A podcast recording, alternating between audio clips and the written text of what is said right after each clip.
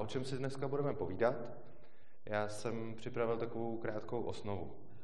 První, podíváme se na kořeny současného vzdělávacího systému obecně. Pak se podíváme na, další, na nějaké další vzdělávací systémy, které existují. A potom bychom se dostali k samořízenému vzdělávání, proč a jak funguje. A nakonec eh, bych se rád dostal k té svobodě ve vzdělávání celkově, k čemu je vlastně dobrá, co je k ní zapotřebí a proč něco takového vůbec chceme.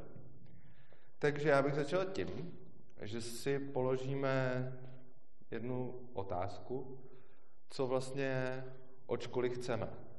Co chceme, aby pro naše studenty dělala. A myslím si, že na těch odpovědích se shodne většina z nás, včetně učitelů, ředitelů, konečně i těch studentů, rodičů tak určitě chceme, aby škola vychovávala zodpovědné jednotlivce, samostatné, schopné kritického myšlení, sebereflexe, aby v nich eh, probouzela nějakou tvořivost, nějaký kreativní uvažování a hlavně, aby prostě dokázali převzít odpovědnost za svůj život.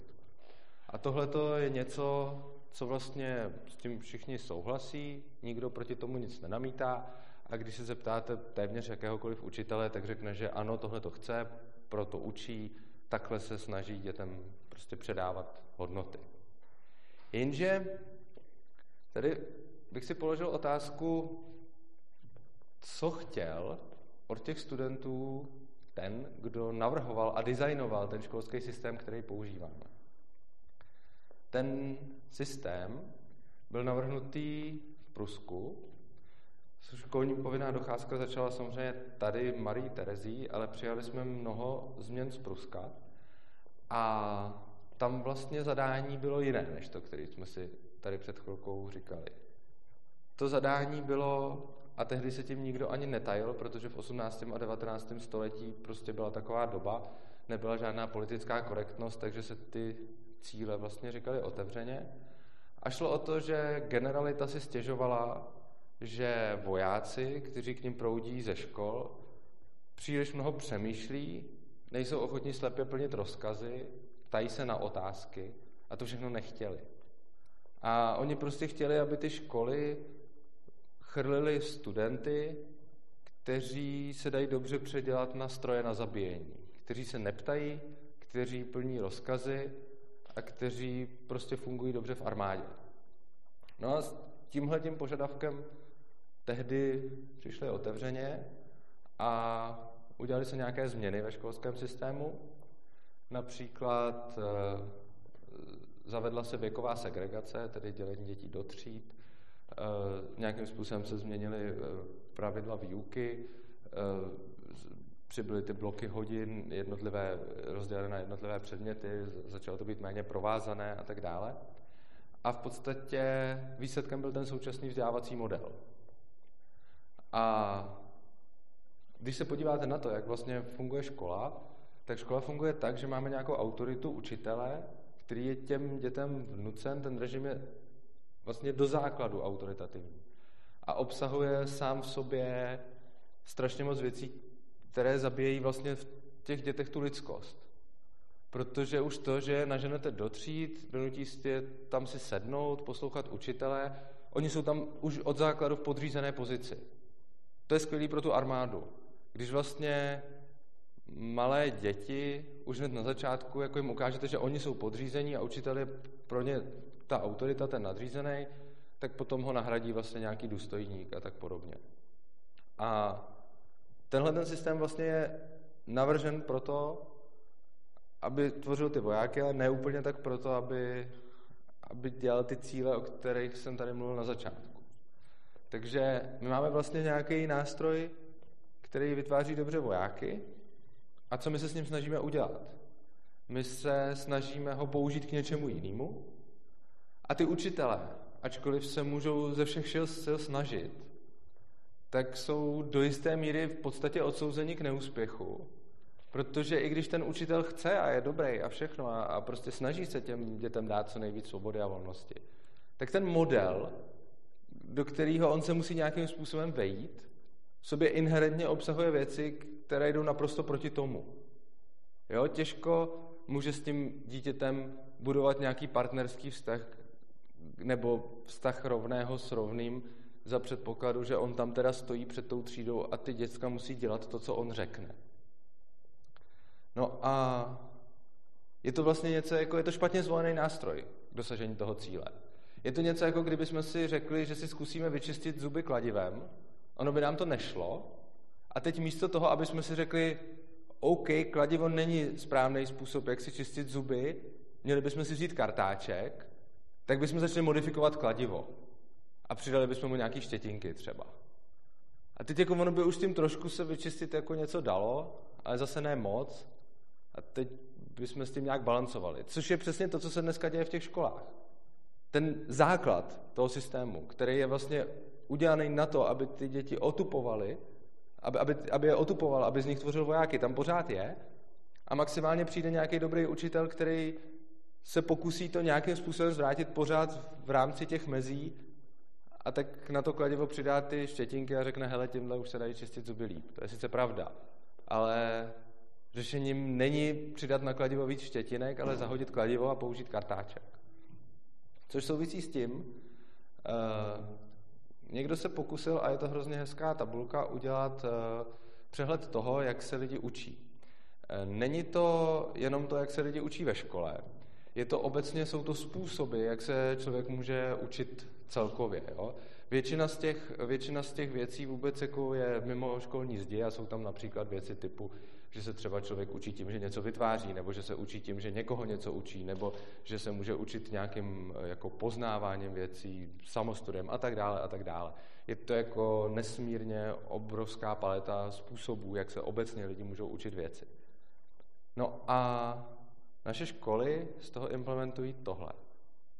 Takže z té obrovské palety způsobu, jak se člověk učí, se naše školy zaměřují na strašně úzkou, úzkou skupinu. A oni to kolikrát ani nemůžou dělat líp, protože prostě už to, že je to škola, některé ty věci vyuč, jako vylučuje. A těch problémů je mnohem víc a jeden takový velmi palčivý a slyšel jsem, že i tady se s ním v této škole potýkáte, je šikana. A šikana je teda problém obecně celého školství a nejen školství, to se prostě vyskytuje, ale ne všude stejně a jsou určité věci, které ji způsobují. Těch zdrojů je samozřejmě mnoho, ale jedna, jedna z těch příčin je inherentně vlastně obsažená v tom dnešním školském modelu a tím, jak jsou školy nastaveny, tak tu šikanu v podstatě způsobují a to je věková segregace. To znamená, že jsou děti rozdělené do tříd podle věku. E, když totiž nemáte věkovou segregaci, tak se zcela přirozeně stane to, že slabší nebo hloupější jedinci si jdou hrát a družit se s mladšíma.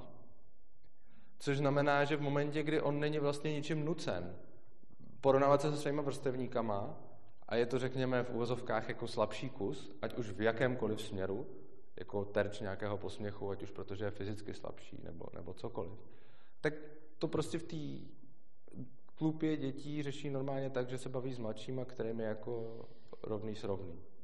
A naopak ti silnější jedinci přirozeně inklinují do party starších dětí. Tím, že řekneme ve školách, musíte být oddělení podle věku, tak vlastně nutně vytváříte outsidery. Protože ne všechny děti stejného věku jsou stejný, každý se vyvíjíme jinak.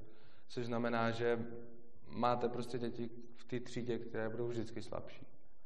A kdybyste jim tam nedávali tu, kdybyste jim tam nedávali tu eh, hranici té třídy, tak eh, by něco takového vlastně vůbec nemuselo být.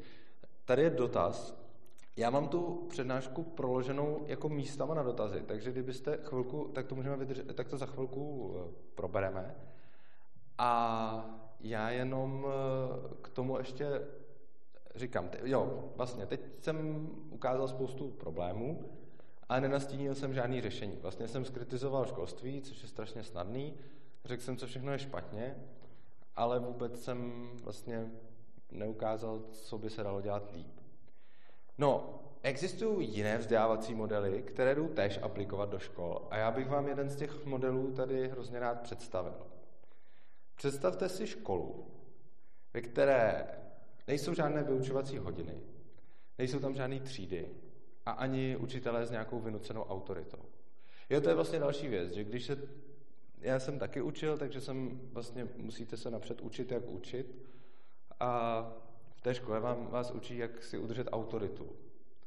Což je podle mě vlastně jako neúplně žádoucí. To není úplně dobrý. Ta, představte si, tenhle ten model, o kterém mluvím, je, že ten učitel prostě tu autoritu se ani nesnaží budovat. On tam nemá mít autoritativní roli. On nemá říkat, co se bude dělat, protože tam nejsou ani ty vyučívací hodiny, ani třídy, nic. On tam prostě jenom je s těma dětma pro ně, když oni ho potřebují. Takové škole by nebyla ani tedy věková segregace.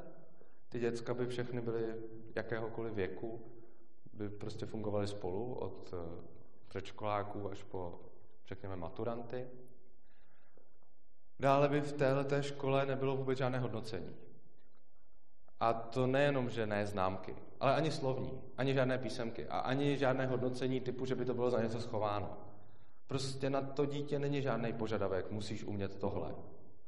Prostě dělej si, co chceš, nauč se, co chceš a co budeš umět, to budeš umět. A nikdo ho z toho neskouší, nikdo ho k ničemu nenutí, nikdo ho do něčeho netlačí a nikdo nikomu neříká, jestli je teda jako v něčem dobrý nebo špatný, nebo co by měl dělat. No a ještě nakonec účast v takové škole by byla dobrovolná. Ta škola by obsahovala bohaté prostředí, kde můžou být v interiéru prostě, já nevím, dílny, laboratoře, počítače a venku prostě nějaký exteriér, les, louka a, a tak podobně. A ještě nakonec jako bonus představte si, že by se na té škole rozhodovalo vlastně demokraticky, tím způsobem, že se hlasuje o všech důležitých věcech a každý má jeden hlas. Jak ty čtyřletí, tak ti devatenáctiletí, tak učitelé. A tímhle tím by se podle toho modelu hlasovalo nejenom o nějakých podružnostech, ale i o věcech typu, který učitel dostane příští rok smlouvu. A kdo už tam učit nebude a pro koho tam už není místo. No a teď se dostáváme k prvnímu bloku otázek a já bych za prvý teda dám tady slovo pánovi, který se chtěl na něco zeptat. A za druhé bych se vás především chtěl zeptat všech, eh, co si o takovémhle vzdělávacím modelu myslíte a jestli máte pocit, že by něco takového mohlo vůbec fungovat a pokud ne, tak proč? A vlastně cokoliv mi k tomu řeknete, tak budu rád. Ale napřed teda dáme prostor tomu dotazu, který byl už předtím.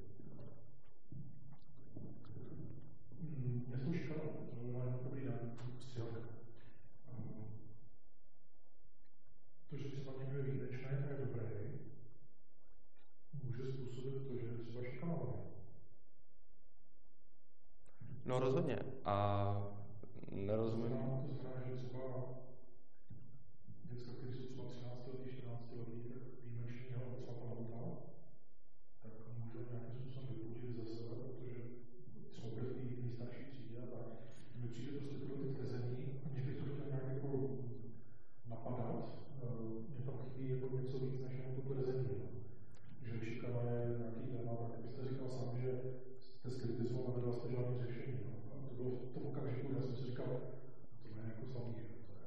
Tak, jo.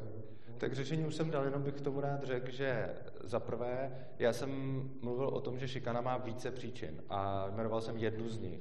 Samozřejmě můžou být šikanované i nadprůměrně schopné děti, každopádně i tomu by mohl takovýhle model pomoci, protože tyto děti, i když by mohly být odmítnuty svými vrstevníky, tak by mohly být přijaty dětmi staršími. Neříkám, že vždy budou a že to bude vždy fungovat, ale rozhodně, omlouvám se, ale rozhodně je to lepší, než když tu možnost nedostanu. Ale jak chápu, že jste měl teda pocit, že není žádné řešení, protože v tu chvíli skutečně nebylo, to přišlo až potom. Takže, ja. O co se opírám, eh, budu o tom, budu o tom mluvit dál, eh, dál v přednášce. Dobrý den. Protože vy jste říkal, že jste, eh, že jste absolvent matematicko-fyzikální fakulty. Já si dovedu představit to, co říkáte třeba o jazyku. Já mám zkušenost s vlastním synem, že on se vlastně učí třeba jazyk eh, pomocí YouTube, internetu a ty pokroky jsou úžasné. Takhle se dají učit humanitní vědy. Ale zrovna mi není úplně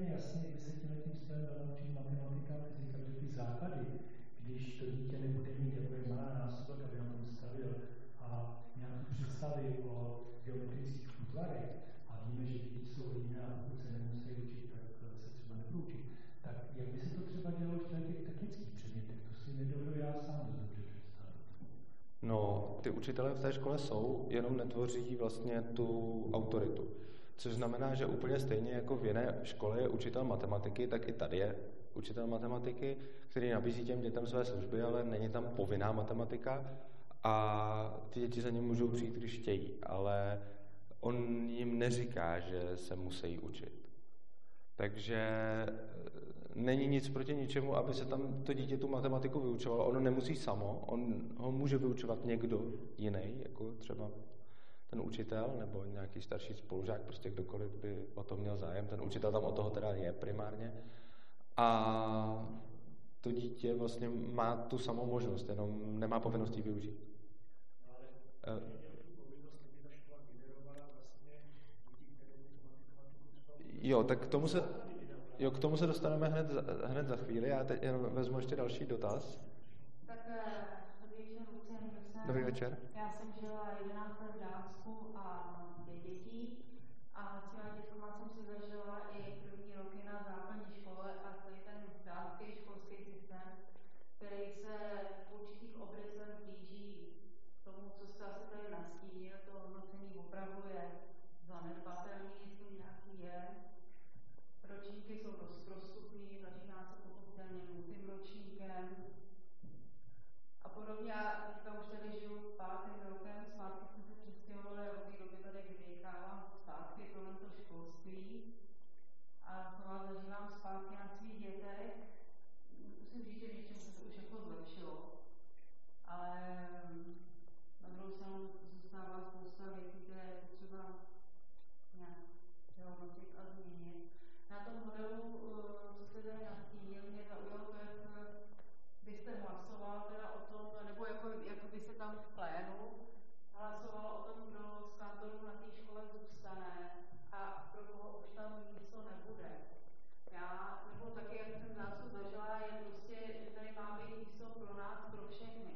I pro ty dobré, charismatické kantory, který to třeba nějak za sebe osobnostně vyzařují, ale i pro ty třeba, který se něco naučili a učí to dál, možná takovým méně průrazným způsobem přesvědčivým. A pak taky je problém možná inkluze, že jak se na to díváte. Tak. K inkluzi dostanu ohledně těch kantorů je třeba si položit otázku, jestli jsou tam ty kantoři pro ty děti, anebo jestli eh, je tam ta škola pro ty kantory. Takže za předpokladu, že bychom řekli, že je škola pro kantory, pak ano, každý, bez ohledu na to, jestli umí učit, jestli k něčemu je a jestli těm dětem něco dává, tam má své místo, protože ho tam potřebujeme upíchnout. A nebo je tam ten kantor pro ty děti a potom ty děti jsou pravděpodobně ty nejkompetentnější k tomu, aby rozhodli, jestli ten kantor něco dává nebo nedává. Uh, já bych pokračoval, když tak dál, ale je to ještě, dobře, tak já ještě vezmu jeden dotaz a takhle jde o to, že ta přednáška, vy jste chtěl, aby to bylo na nějakou dobu, ať když se budeme, já tady takovýchhle jakoby uh, pauz v té přednášce mám víc, takže když tak ještě tam paní, která se neptala, uh, jo. Tak, dobře, tak dáme dva poslední. Dobrý večer.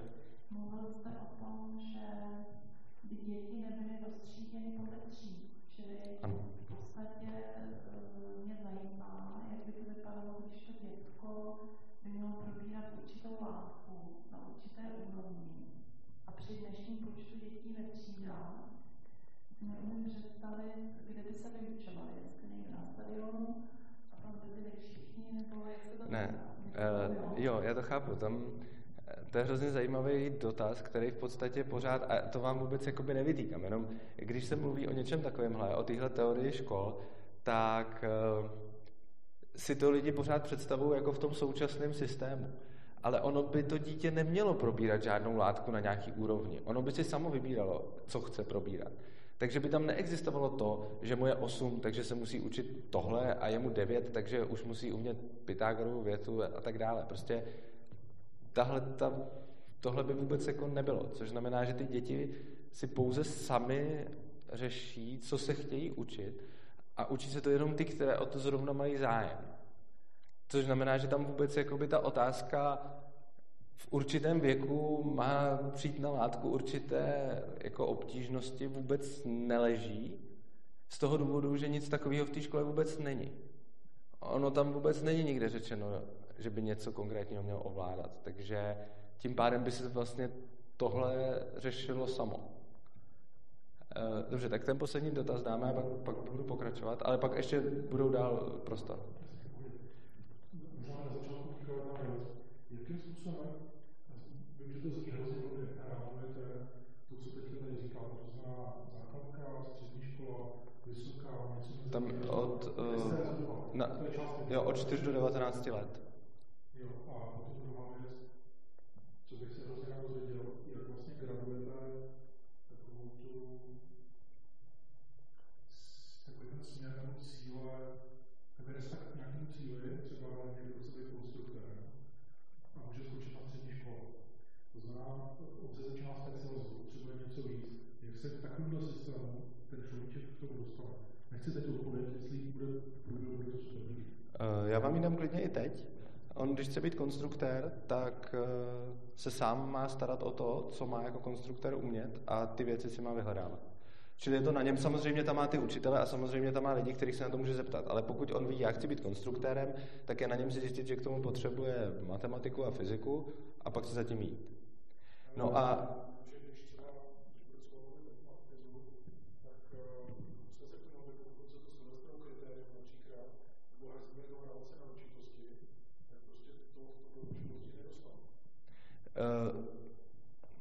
tohle to není, tohle není jakoby vysoká škola. Uh, tohle je škola prostě pro děti od nějakých, jak říkám, od 4 do 19. No. Uh, každopádně já teda teď řeknu něco, co vás možná překvapí.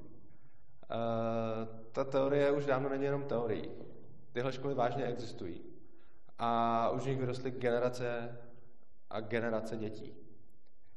A ono to skutečně funguje a máme z toho už dost dobrá data, protože už to trvá vážně dlouho. No a ty děti k té škole a k tomu všemu přistupují úplně jinak. Vy jste tady padla věta, víme, že děti se učit nechtějí. To víme z našeho systému, kde do toho nutíme. Tím, že do toho nutíme, tak v nich vybudujeme to, že oni to nechtějí. Jenže je ověřeno přesně na těchto svobodných školách, že když je k tomu nenutíme, tak oni to pak sami chtějí. A oni vlastně nevidí rozdíl mezi tím jít si hrát a jít se učit číst. Ten vidí dneska. A protože je nutíme učit se číst, tak oni to mají jako povinnost a nikoliv jako hru.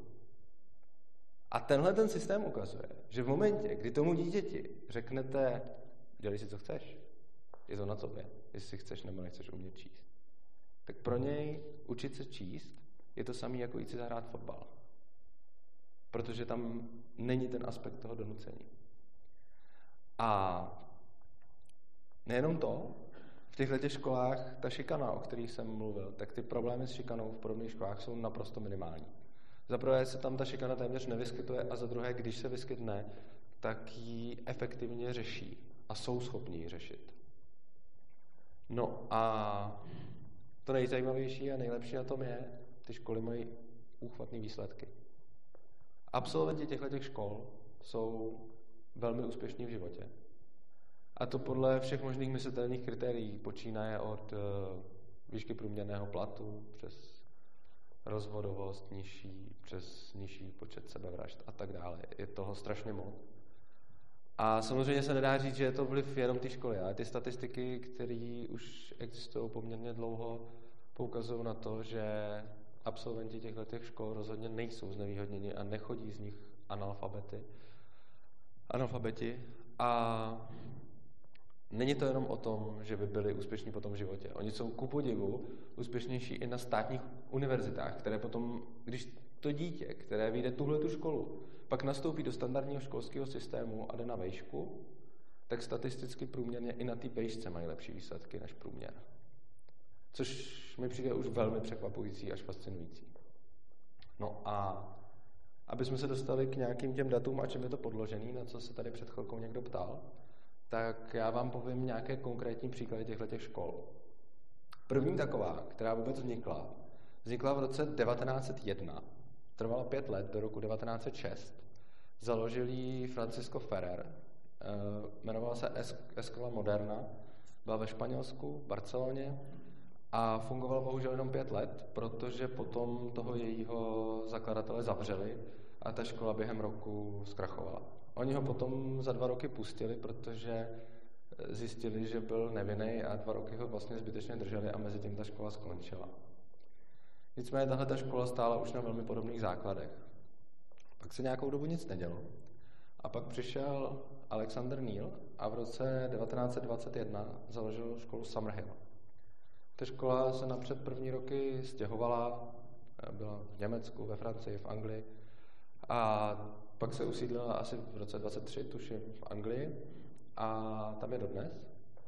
Je to internátní škola, což je v Anglii mimochodem docela běžné. A zajímavé také je, že je to poměrně nízko rozpočtová škola v tom smyslu, že na naše poměry je to drahá škola, na druhou stranu v přepočtu k průměrného, průměrnému platu v Anglii a tady je to vlastně dost levná škola. A zajímavé na tom je, že do téhle školy posílají svoje děti rodiče z celého světa a to tím způsobem, že se tam dokonce stěhují. A to proto, když je to dítě takzvaně problémové, nezvladatelné a tak podobně, různé děti s ADHD a tak dále, tak jsou posílány do téhle školy, že se tam celá rodina odstěhuje, když už je to prostě zoufalý. A většinou v téhle škole ty problémy zmizí a ty děti fungují dobře. A mají zájem o to něco dělat, mají zájem se učit a mají zájem poznávat svět, protože přestávají svazovat pravidla klasické školy. A to, že ta škola už funguje téměř 100 let a má úžasné výsledky, mi přijde, že mluví skoro za vše. No a aby jsme nebyli jenom u tak v roce 68 manželé Greenbergovi založil, založili školu Sudbury Valley, a ta není internátní, funguje na stejných principech, vlastně takhle, školy se od sebe trošičku lišejí, ale principiálně vychází z toho modelu, o kterém jsem tady mluvil. A do téhle školy chodí taky jako už generace, generace studentů. A strašně zajímavé je, že absolventem této školy je psycholog Peter Gray. A on vlastně svoji práci staví na tom, že dělá různé statistiky a výzkumy ohledně téhleté školy. No a právě od něj máme obrovskou spoustu těch dat, které se dají dohledat. A on právě porovnává výsledky absolventů Sudbury s výsledky průměrných jako dětí z té stejné oblasti, respektive z celého toho státu. A když se podíváte na tu jeho práci, tak on, jich tam, on tam udělal mnoho různých výzkumů, nejen statistických, dělal tam, protože je to psycholog, tak tam dělal nej, nejrůznější, nejrůznější studie a vlastně tímhle tím fenoménem se zabývá a píše o něm. No a podobných škol po světě už existují desítky, většinou tedy podobně jako ta Sudburská škola, eh, že je to taková síť Sudbury škol s tím Sudbury modelem. Oni nejsou propojeny nějak oficiálně, ale v podstatě sdílí stejné hodnoty. A pak jsou prostě ještě nějaké další, takže není to nějaká jedna škola, jsou to vlastně jako desítky škol po skoro celém světě. Bohužel ve většině asi zemí jsou zakázané. Jakože třeba v České republice si takovou školu nemůžete otevřít, protože to prostě odporuje místní legislativě. Ale v těch státech, kde to legislativě neodporuje, tam ty školy vznikají a mají úspěch. A já bych se vás teď chtěl zeptat, za prvé, jestli máte zase nějaké dotazy v průběhu toho, co jsem říkal, a za druhé, jestli byste do takové školy dali dítě svoje, a pokud ne, tak proč ne? A jestli si někdo třeba myslí, že je špatné, aby takovéhle školy vůbec existovaly, třeba tady v České republice, kde teď existovat nesmějí. Žádný dotaz?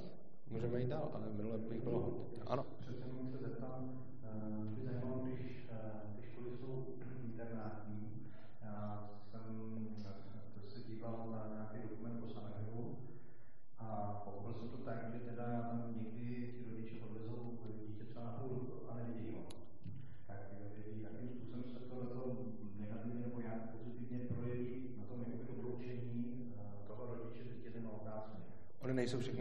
internátní. Summerhill je internátní, protože ono tady se nám to zdá divné, ale třeba v Anglii je úplně běžný, tam je prostě půlka těch škol internátních. Což znamená, že tam se přesně tohle děje i v rámci úplně normálního vzdělávání a v Anglii je prostě normální, že pošlete dítě do internátní školy, kde je půl roku a, a přijíždí za váma jenom na Vánoce a podobně a jinak prostě ho nemáte doma, to, co se tam prostě děje a protože Summerhill je v Anglii, tak je internátní škola. Což ale neznamená, že tyhle školy by měly nebo musely být internátní, protože třeba Sudbury internátní není a většina z těch škol, které jsou po světě tohoto modelu vlastně internátní vůbec nejsou. Což znamená, že ten dopad toho, že je to internátní škola, se nijak nevyšší od internátních klasických škol, jenom tady v České republice to lidem přijde jako zvláštní, protože tady nemáme tuhle tu tradici, ale v té Anglii, kde ta tradice je, tak tam se to děje úplně běžně a momentálně jako neznám nějaký konkrétní dopady toho odloučení dětí od rodičů, ale eh, není to tam vlastně ničem divný a nebudou to jiný dopady než u půlky škol v Anglii, které prostě internátní jsou. Uh, jo, s mikrofonem, prosím, když tak. ten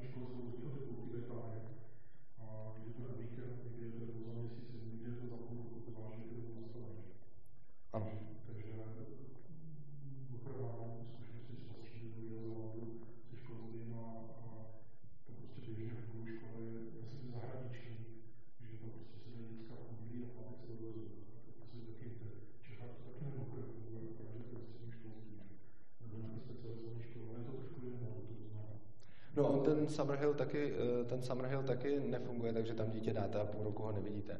Ono prostě ty rodiče se tam kolikrát jakoby přestěhují do té Anglie. My jsme teď zrovna měli se svobodou učení, jsme teď zrovna měli vlastně takovou besedu s jednou paní, která je tuším Slovenka a to tam svoje děti, to tam svoje děti dala a celá rodina se tam přestěhovala a teď tam, teď tam prostě bydlejí jako poblíž, jo. takže je, je to prostě všechno nějak tak eh, na, na domluvě, jak která ta konkrétní škola funguje. Ale myslím si, že ten aspekt toho, že ta škola je internátní, v tomhle smyslu není důležitý, eh, protože jednak v té Anglii jsou internátní i ty ostatní, proto je i tahle, a jednak ty ostatní jako Sudbury a tak nefungují internátně a vlastně se na tom nic nemění, na tom výsledku. Okay. Uh, nad tím, jestli v České republice to zvolání chytne se. Uh, s tím mám problém. Myslím, že problém je hlubší. Ne jenom jestli věci, ale asi jestli bych chtěl dát nebo nechtěl dát. Komplikace je v tom, že pokud chci, aby dítě mělo celou maturitu, to znamená třeba kvůli jobu, nebo aby se dostalo na vysokou školu, tak bohužel musí splnit nějaký tvrdý kritéria, na který jsme maturita, vodná maturita, přijímačky a podobné věci. Já jsem třeba řešil uznání nějakých titulů někde ze světa pro děti na úrovni střední školy a zjistil jsem, že oni se prostě nedostanou na vysokou školu v České republice. Kvůli tomu No jasně, tak ten... ten... To je prostě, teďka jako si dovolím použít naprosto odborný slovo, to je velký průser. Ale... Ano, to je průser toho systému, ne té školy spíš. Ale jako samozřejmě je, je to o tom, že ty školy se vždycky nějakým způsobem snaží přizpůsobovat těm systémům, ve kterých existují a dávají těm studentům takové možnosti, aby potom mohli jít třeba na, na, na ty vysoké školy a podobně. Což znamená, že je, je to jako je třeba eh, ta Sadberská škola, kde dělá ten Peter Gray ty výzkumy, tak ta, tam se vlastně ukazuje, že ty děcka z té Sudbury Valley School mají lepší výsledky na univerzitách než, než ostatní. Samozřejmě je to proto, že tam eh, v tom místě jsou prostě nějaký jiný podmínky přijetí na výšku než tady, ale ostatně ono tady v České republice jako není vůbec ani legální takovouhle školu provozovat.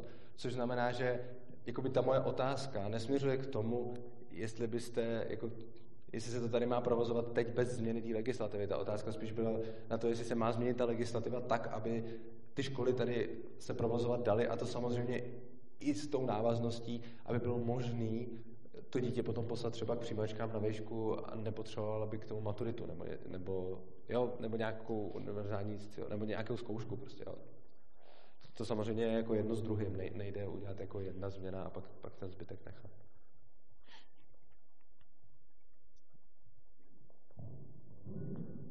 Já si umím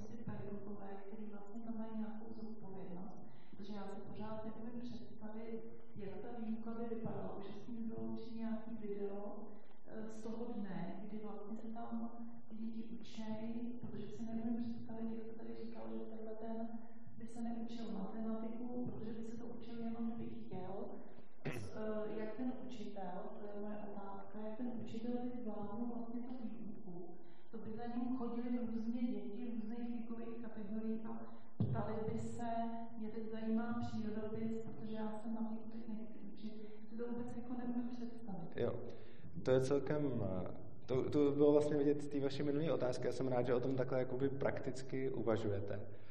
A vlastně je to o tom, že my jak známe tu školu, jak je teď, tak si ani strašně těžko si vůbec představujeme cokoliv jinak.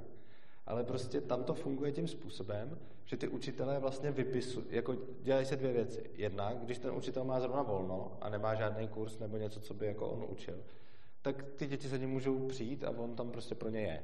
Takže když za ním přijde skupinka, jedno dítě, něco chtějí dělat, tak, tak, tak to dělají. A druhá věc je, že ty učitelé tam vypisují jakoby hodiny, jako lekce, na který může kdokoliv chodit, ale nikdo není nucený. Takže když jste tam učitelka matematiky, tak prostě vypíšete každý den 10 dopoledne prostě učím matematiku. A kdo chce, tak může dojít. A ty, kteří chtějí, tak dojdou, ty, kteří nechtějí, tak nechodějí.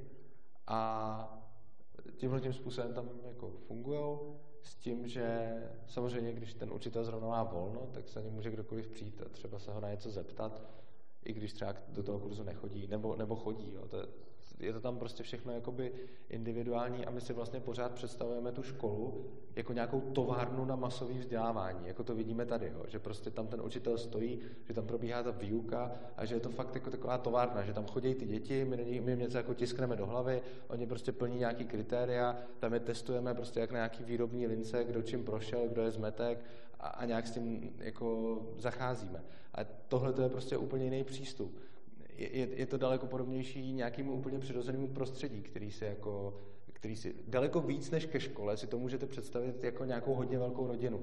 Když byste vy měla deset dětí, jako svých, prostě doma, tak taky se s nima nějak domluvíte o tom, co se tam bude dít a kdybyste je chtěla něco učit, tak taky si je neseřadíte do řady a neřeknete tak, teď máme prostě češtinu a to. Čili celá ta škola je podobnější spíš jako rodině, než tomu, jako, není to rodina, ale vlastně když z našeho pojmu, když tohle to neznáme, známe rodinu a známe školu, tak si myslím, že tohle je spíš podobnější rodině než škole. Což znamená, že všechny ty věci tam fungují na nějaký oboustranný domluvě a je to založené na dobrovolnosti. Takže tam vlastně neprobíhá ani nějaká výuka, že by to dítě muselo.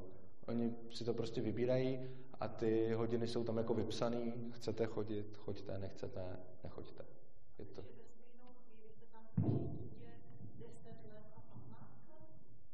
Ano, ano, samozřejmě. Jo, to je přesně to, to je, jak jsem říkal, že není to... Jo, jo, přesně tak. Ano, to je přesně to, jak jsem říkal, že není ta věková segregace. Prostě vlastně úplně zapomeňme, když si představujeme jako Summerhill, Cerbera a podobně, prostě zapomeňme na klasické školy, jaký teď známe. To úplně prostě pusme z hlavy, protože to je jenom matoucí. Ano, ten učitel prostě učí nějakou úroveň, ale tam neplatí nic jako 15 letý musí umět tohle, 10 letý musí umět tohle a tak dále. Prostě ano, v jednu chvíli ten učitel může učit 10 letýho a 15 letýho, který jsou na úrovni toho, co ten učitel zrovna učí a prostě ty děti si vybírají, co chtějí absolvovat a není jim to diktováno. Což znamená, že ten učitel vypíše, učím tohle na té a té obtížnosti, ty děti tam dojdou a když zjistí, že je to pro ně třeba moc složitý, tak se zapíšou na kurz, který je prostě jako nižší úroveň a když je to pro ně moc jednoduchý, tak si napíšou na kurz, který je vyšší úroveň. Přičemž teď se nám může zdát, že to je absurdní, protože prostě desetiletý umí něco jiného než 15 letý. Ano, dítě v deseti a 15 má jako samozřejmě jiný jako mentální schopnosti. Nicméně teď je to hrozně ještě navíc jakoby podmíněno tím, že oni mají nějaký společný základ, jak začali. Ale ono je možný, a na těchto školách se to děje, že prostě třeba některý dítě začne s čtením a psaním v 8 nebo 9 letech a předtím to prostě neumí, ale třeba umí matematiku. A jiný se třeba naučí psát a číst už v pěti, ale počítat se začne učit až prostě v sedmi nebo osmi. Takže potom ano, se ty děti i z úplně jiných jako věkových kategorií můžou začínat učit to samý, protože ten pětiletý, co se učí číst a psát, tam může sedět s osmiletým, co se zrovna taky učí číst a psát. Ano? mě tam teda pořád chybí jedna ta věc, kterou jsem se ptal, když někdo vůbec nemá zájem tu matematiku, ale měl by mít aspoň nějaký ten jako základ, jak to se vlastně zařídí. Měl ten příklad ta malá násobilka, já tomu rozumím, že nemusí kvadratický rovnice a takový v životě nepoužije, ale malou násobilku používá celý život, jde do obchodu a mě tam chybí to, jak vlastně, když on si může přihlásit a nemusí, tak jestli potom nějaký všeobecný minimum, který by přesto ty žáci měli splnit a jak je k tomu eh, všeobecnému minimu dovede ta škola. Já na tohle za chvilku odpovím, takže se možná dáme dál, ještě teda poslední dotaz a pak se dáme dál do přednášky, kde na tohle to přesně budu odpovídat. A pokud by vám to ta odpověď nestačila, tak se pak hned přihlašte a já vám to doplním. Tak eh, se jestli eh, tady v Čechách existuje už nějaká škola, která třeba na dobré cestě, jako nějaká Montessori, teďka jestli tady je Rudolf Steiner, No, a nebo nějaká jiná škola, který jste řekli, jo, tak už jsou takový přeskokani, takhle to třeba jednou někam tak nějaké předskokany sice víceméně máme, ale problém je v tom, že prostě tohle je ilegální tady z mnoha důvodů. A takováhle škola prostě v České republice za momentální legislativy nemůže vůbec být založena. My se se svobodou určení snažíme, seč můžeme o to, aby legislativa umožňovala založení těchto těch škol a děláme pro to, co můžeme, ale prostě momentálně legislativa to neumožňuje. Takže jsou tady nějaké školy, které se tomu snaží blížit tak moc, jak to jen jde, ale bohužel je to ještě k tomu strašně daleko, protože vlastně ten systém je nastavený nějak a dělat tohle je prostě ilegální. No. Čili potom to má vlastně důsledky a ty školy, které se snaží, jsou tady takové, které se snaží k ním jako blížit, já o nich budu mluvit a jsou jakoby tak svobodné, jak jen můžou být, tak stejně ještě nejsou to úplně svobodné školy, protože prostě nesmějí být. Tak, uh, ne, ne, vy ještě chcete něco? Já ještě měl v návaznosti, co tady Petr říkal na úvod, já jsem studovala psychologii v Dánsku, tam na pedagogickou psychologii řekl jednu úžasnou větu, říkal, to nejlepší, co se dá říct o výchově, je, že nefunguje. Zajímavý. Tak, teď se dostáváme k tomu, vidíte, že nefunguje. Každý by na tohle to řekl a mnozí z vás měli jakoby podobné reakce. Tenhle ten model přece nemůže fungovat. Jo, když, když prostě se na to podíváte a když by člověk nevěděl, že ty školy jako fungují, tak jako tendence je říct, to je přece absurdní. Já když jsem o tom poprvé čet a nevěděl jsem, že to je skutečná škola, tak jsem si říkal, no to je přece blbost. Tam by přesně jsem si říkal, ty děti by se tam neučili, protože by na to kašlali a protože by si celou dobu jenom hráli. Šo? A, a seděli by u počítačů a nikdo by nedělal tu matematiku a neučili by se číst a psát a podobně. Teď je jako strašně zajímavá otázka, z jakého důvodu tohle to tak lidem a zejména učitelům připadá. Mimochodem, když tenhle ten model někomu představíte, tak čím víc má ten člověk zkušenosti, osobní zkušenosti s pedagogickou praxí, tím víc si je jistý tím, že to nefunguje. Takže typicky, když někomu, kdo, kdo nikdy neučil, ani, moc o tom ani neuvažoval, řeknete o takovémhle modelu, tak on třeba řekne, jo, tak proč ne. Ale když tohleto řeknete učitelce, která už 30 let učí, tak ta si je úplně nejvíc jistá tím, že to fungovat nikdy nemůže. A zajímavá otázka je proč. Já, jsem se, já takhle se o tom sedma bavím, takže znám docela ty reakce a jsou opravdu jako čím víc učitel a čím díl učitel, tím víc je jistý tím, že je to nesmysl. No, je to proto, že dneska máme zkušenosti z našeho současného školství. A my vlastně vidíme ty děti, které jsou demotivované. A vidíme, že nechtějí počítat. Vidíme, že nechtějí se učit, protože je k tomu nutíme. A strašně zajímavé je v tomhle jsou zkušenosti, které jsou, když někdo posílá svoje dítě do klasické školy a pak se rozhodne buď pro nějaký unschooling nebo pro svobodnou školu. A říká se, že tak dlouho, jak, jakou dobu to dítě strávilo v normální škole, potřebuje, aby mu lidi dali pokoj, než ho zase začne bavit učit se. Takže když dítě, samozřejmě je to jako nějaký příklad, ale říkají to lidi jako rodiče, co s tím mají zkušenost.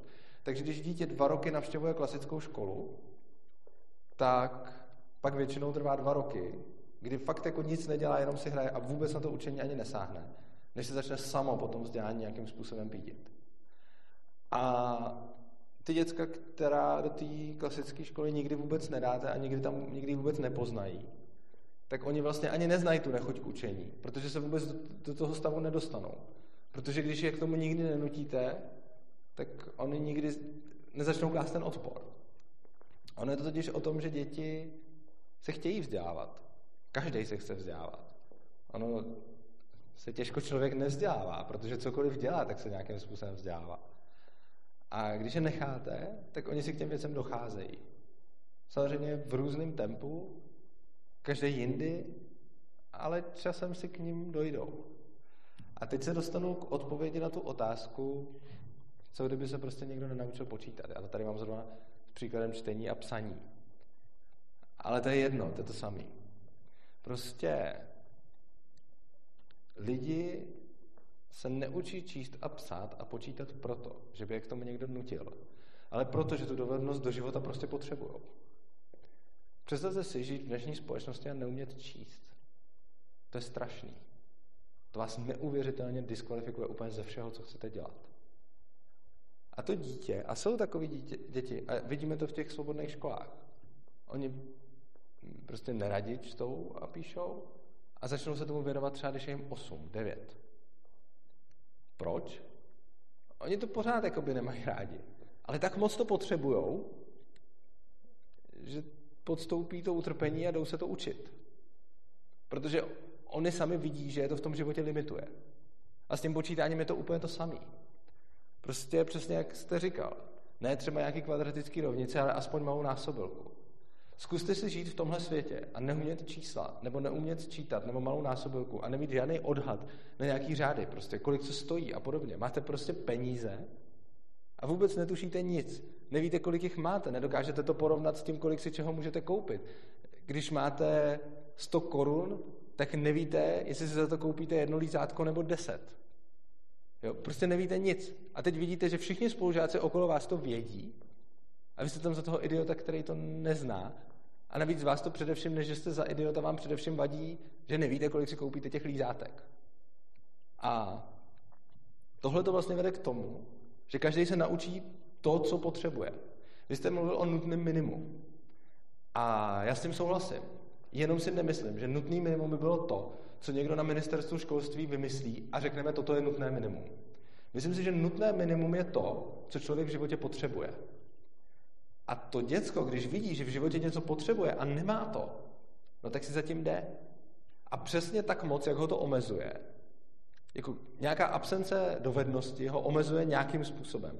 Když ho omezuje hodně, tak tím víc si zatím půjde a když ho omezuje málo, tak ale to potom nepatří do toho nutného minima. A samozřejmě můžete říct, jasně, třeba to dítě bude skvěle zaměřený v jednom oboru, který ho bavil a v těch ostatních bude mít jenom nějaký povrchní znalosti. Ale vlastně jako proč ne? Jo, to jako nikdo nemůže vlastně říct a je to podle mě na každém člověku, aby si našel to, co mu vyhovuje. Já jsem třeba byl strašně dlouho hrozně jednostranně zaměřený a mám Gimple, že jo, mám, mám prostě jako normální jako vzdělání, ale prostě, protože mě některé věci nezajímaly, jako třeba dějepis, tak jsem stejně, i když jsem prošel normální školu, tak jsem z něj věděl úplně nic, jako. A, a prostě řešil jsem, a to, co jsem uměl, bylo programování a matematika a byl jsem strašně jednooborově zaměřený do svých, já nevím, 25. A pak jsem se najednou jako rozkoukal a říkám si, to jsou další zajímavé věci na světě, jako třeba umění, jako třeba historie a podobně, které mě pak začaly zajímat a pak jsem si je začal jako schánět a teď už v podstatě tím, jak jsem byl strašně dlouho jednooborově zaměřený, tak jsem pak jako hrozně moc té energie, kterou třeba mám na vzdělávání, začal věnovat do úplně jiných věcí, ne, věcí než svého oboru, kde jsem jako byl hrozně dobrý a v těch ostatních jsem byl o to horší a, a pak si to člověk vybalancuje, jak chce.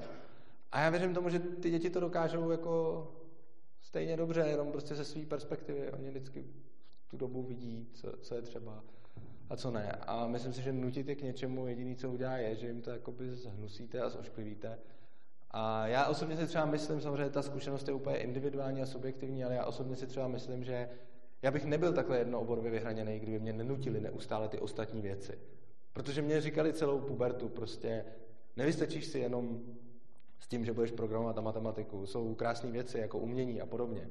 A já už jsem byl tak alergický na slovo umění tehdy, Že jsem to nesnášel, ačkoliv jsem o tom vůbec nic nevěděl a neměl jsem vlastně žádný důvod to nesnášet. A jediný důvod, proč jsem nesnášel umění v pubertě, byl ten, že mi všichni furt říkali, budeš debilní programátor, který vůbec nebude chápat nějaký krásno a podobně a obrazy. A já jsem říkal, to si děláte srandu prostě. A just jsem jako se k tomu vyjadřoval jako s největším opovržením prostě něco, co nepotřebuji.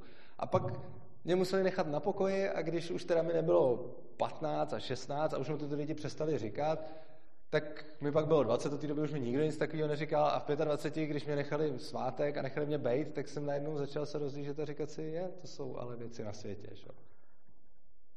No a... Jo. Já jsem si vzpomněl, když jsem všechno 30 nebo byl ve školství, tak, to bylo na tu dobu vlastně zajímavé, když to takhle poslouchám a srovnávám, protože to byla hluboká totalita. A tam jsme měli pana ředitele, který učil Němčinu. Ten ji učil takovým směrným způsobem, že následně chodil do hodiny pozdě, měl tenisky a sako, to bylo takový jako pěst na oko, a přišel a začal vyprávět vtipy. A přesně docházelo k tomu, že půlka třídy se smál a půlka se nedělal, co je. A on tak jako vyprávěl, až a on byl ochotný vyprávět ty vtipy těm náctiletým. No a mě potom nasledovali vždycky, když to někde jako selhal ta Němčina, tak tak chodí po té škole. Způsobem Němčinu a výsledky měl teda úžasný. To je jenom tak doplňuji. A je to 30 let, ale on si tam jako že to dovolit, jo. Tak já budu ještě chvilku pokračovat a pak zase dáme prostor, prostor dotazům. Uh, já bych se chtěl dostat k tématu odpovědnosti. To je podle mě strašně důležitý a možná jedna z nejdůležitějších věcí. Jak naučit dítě, aby přijalo zodpovědnost za svůj život? To je mimochodem podle mě ještě důležitější, než to, jestli umí počítat, číst a psát. To je podle mě ta úplně nejdůležitější věc ze všech. A myslím si, že to je jediným způsobem. Tu zodpovědnost mu přenechat. A tím nemyslím iluzorní přenechání zodpovědnosti. Tím myslím skutečný přenechání tolika zodpovědnosti, kolika ve svém věku jenom dokáže unést. A já mám jednu známou, a to se mi strašně líbí, ohledně, to říká o takových těch starostlivých maminkách a těch, kteří se o ty děti přehnaně starají a, a všechno za ně řeší, tak ona říká, nechci, aby moje děti byly idioti, tak z nich nedělám idioty. A ona je prostě nechává v podstatě dělat si, co chtějí, když jsou dost malí. A ona říká, když mu ve čtyřech letech dám víc odpovědnosti, tak on ve 12 si vezme ještě víc a pak ve 20 bude hodně zodpovědný člověk. A samozřejmě tohle je pro rodiče, já sám jsem vychoval tři děti, takže je to těžký, protože kolikrát něco prostě vidíte a to děcko to nevidí a má svoji hlavu a v tu chvíli je strašně těžký ho nechat, aby šlo tou cestou, kterou si vybralo a samozřejmě ho varovat, jo, to určitě, ale nezakazovat mu to. A teď jako samozřejmě se pak dostáváme před strašně složitý otázky typu, je šestiletý dítě dost starý na to, aby si vybralo školu? A teď moje odpověď pro skoro všechny překvapivá zní určitě ano. Ale to zdůvodnění není takový, že bych si myslel, že šestiletý dítě ví nejlíp, jaká je nejlepší škola v okolí. Já, já i připouštím, že jako rodič šestiletého dítěte vím možná líp, jaká základka v našem okolí je pro to dítě vhodnější, kde jsou lepší učitelé a podobně. Ale to, co si myslím, a je to teda teď můj jako čistě subjektivní názor, že důležitější pro mě, než to, aby dítě mělo lepší němčinářku a aby se líp naučilo násobilku, je ta zkušenost, kdy ono si udělá samo svoje rozhodnutí o svojí budoucnosti a ponese ty následky. Ono to zní jako hrozně, ale myslím si, že je to opravdu jediný způsob, já žádný jiný neznám, jak z lidí udělat, jak z lidí udělat zodpovědný lidi. Prostě nechat rozhodovat a nechat nést následky. Samozřejmě pokud chtějí. To dítě může říct, vyberme školu. OK. Ale pokud to dítě konzistentně i v těch šesti letech trvá na tom, že chce na tuhle tu jednu základku a zná moje argumenty, proč by si mělo vybrat jinou základku, která je lepší, ale ono si prostě pořád trvá na tom, že chce na ty jedný, tak já osobně, a zase říkám, je to můj subjektivní názor, bych tam to dítě poslal. Tam, kam chce ono.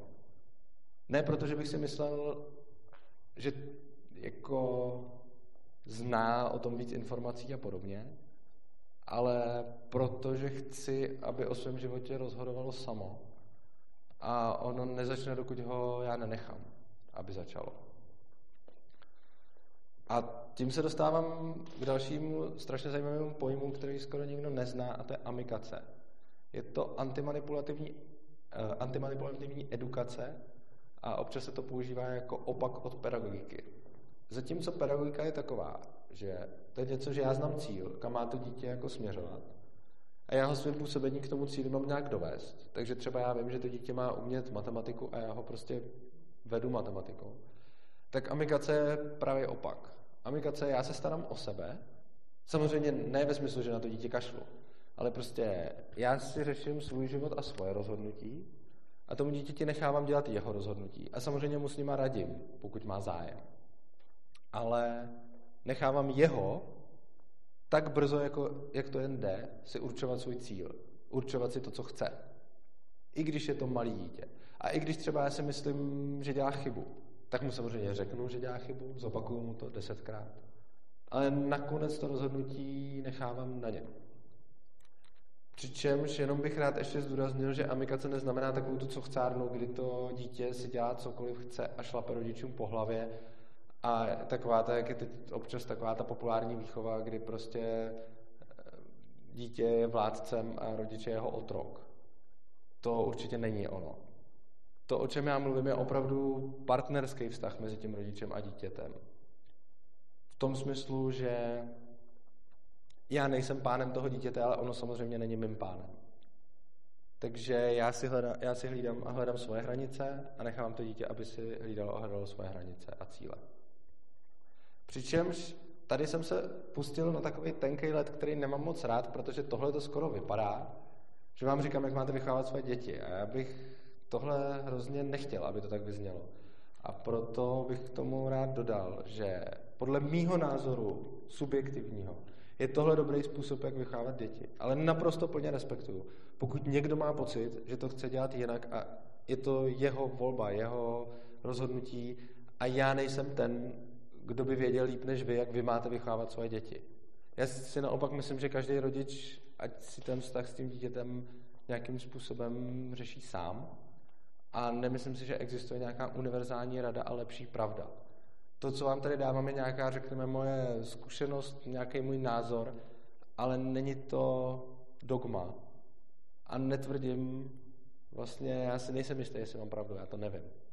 Jenom mně to tak připadá, ale tohle ani nejde nějak objektivně moc posoudit, protože je to natolik individuální, že prostě na něco takového se ani nedá udělat nějaký pořádný výzkum, který by nebyl jako zkreslený, protože skoro žádný ty věci se nedají měřit.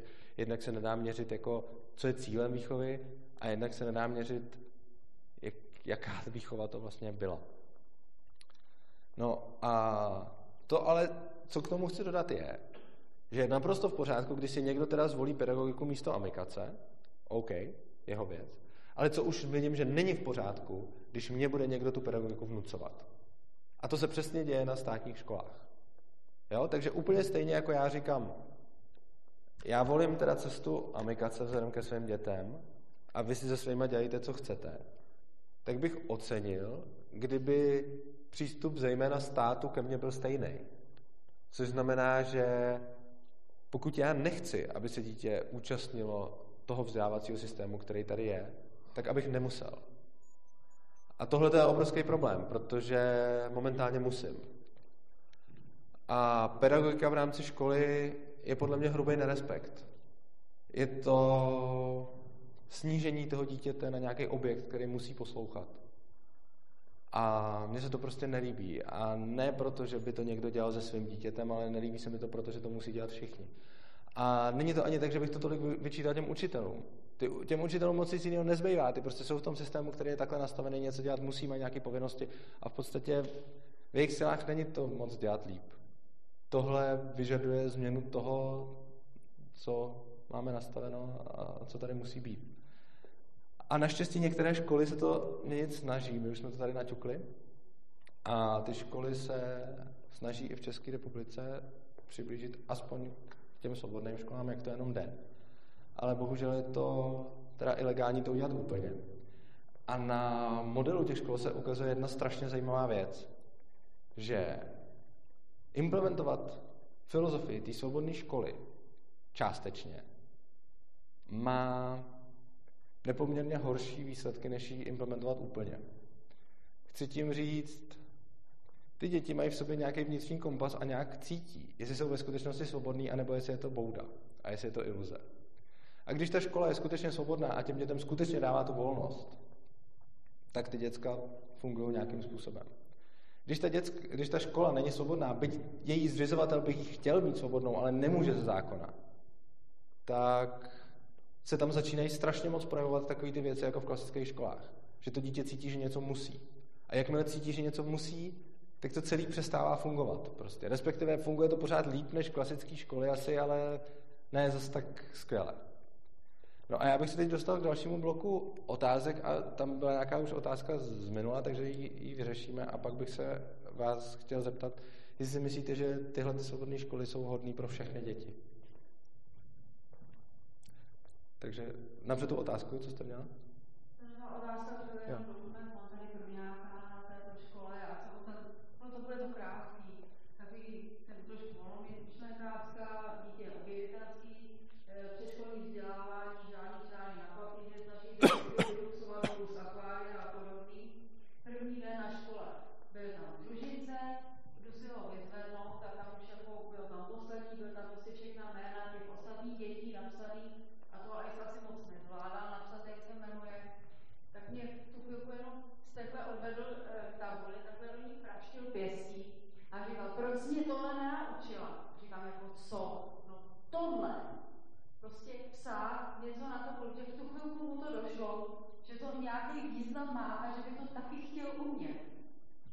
Přesně. V době jako nebyl ochotný si tu tušku vzít do ruky. Jo, to, to, je přesně, jo. to přesně ukazuje to, jo, to, to, o čem jsem tady mluvil. Takže díky a, za uh, poslední hláška, Alexi, a jak se ti líbí ve škole? Ve škole se mi líbí, ale už se těším, až mě z ní vyloučej. tak ještě dáme třeba nějaký jeden, nebo tak. Pak, pak bude ještě dlouhý, dlouhý prostor na dotazy úplně na konci.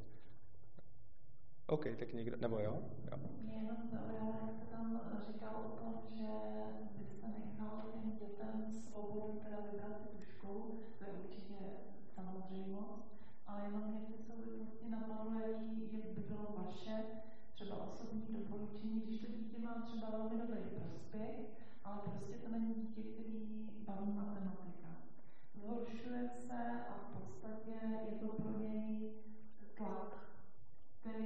prožívá, ten předmět nemá rád a je, to vlastně jediný předmět, který mu nejde. Zaujalo mě, že tam máte napsáno, že, to, že, že vlastně byste ty děti nechal včetně těch důsledků. A je to teda tak, že by mohli takový rodiče to dítě nechat, uh, aby tu matematiku zvládal tak, jak ji prostě zvládá,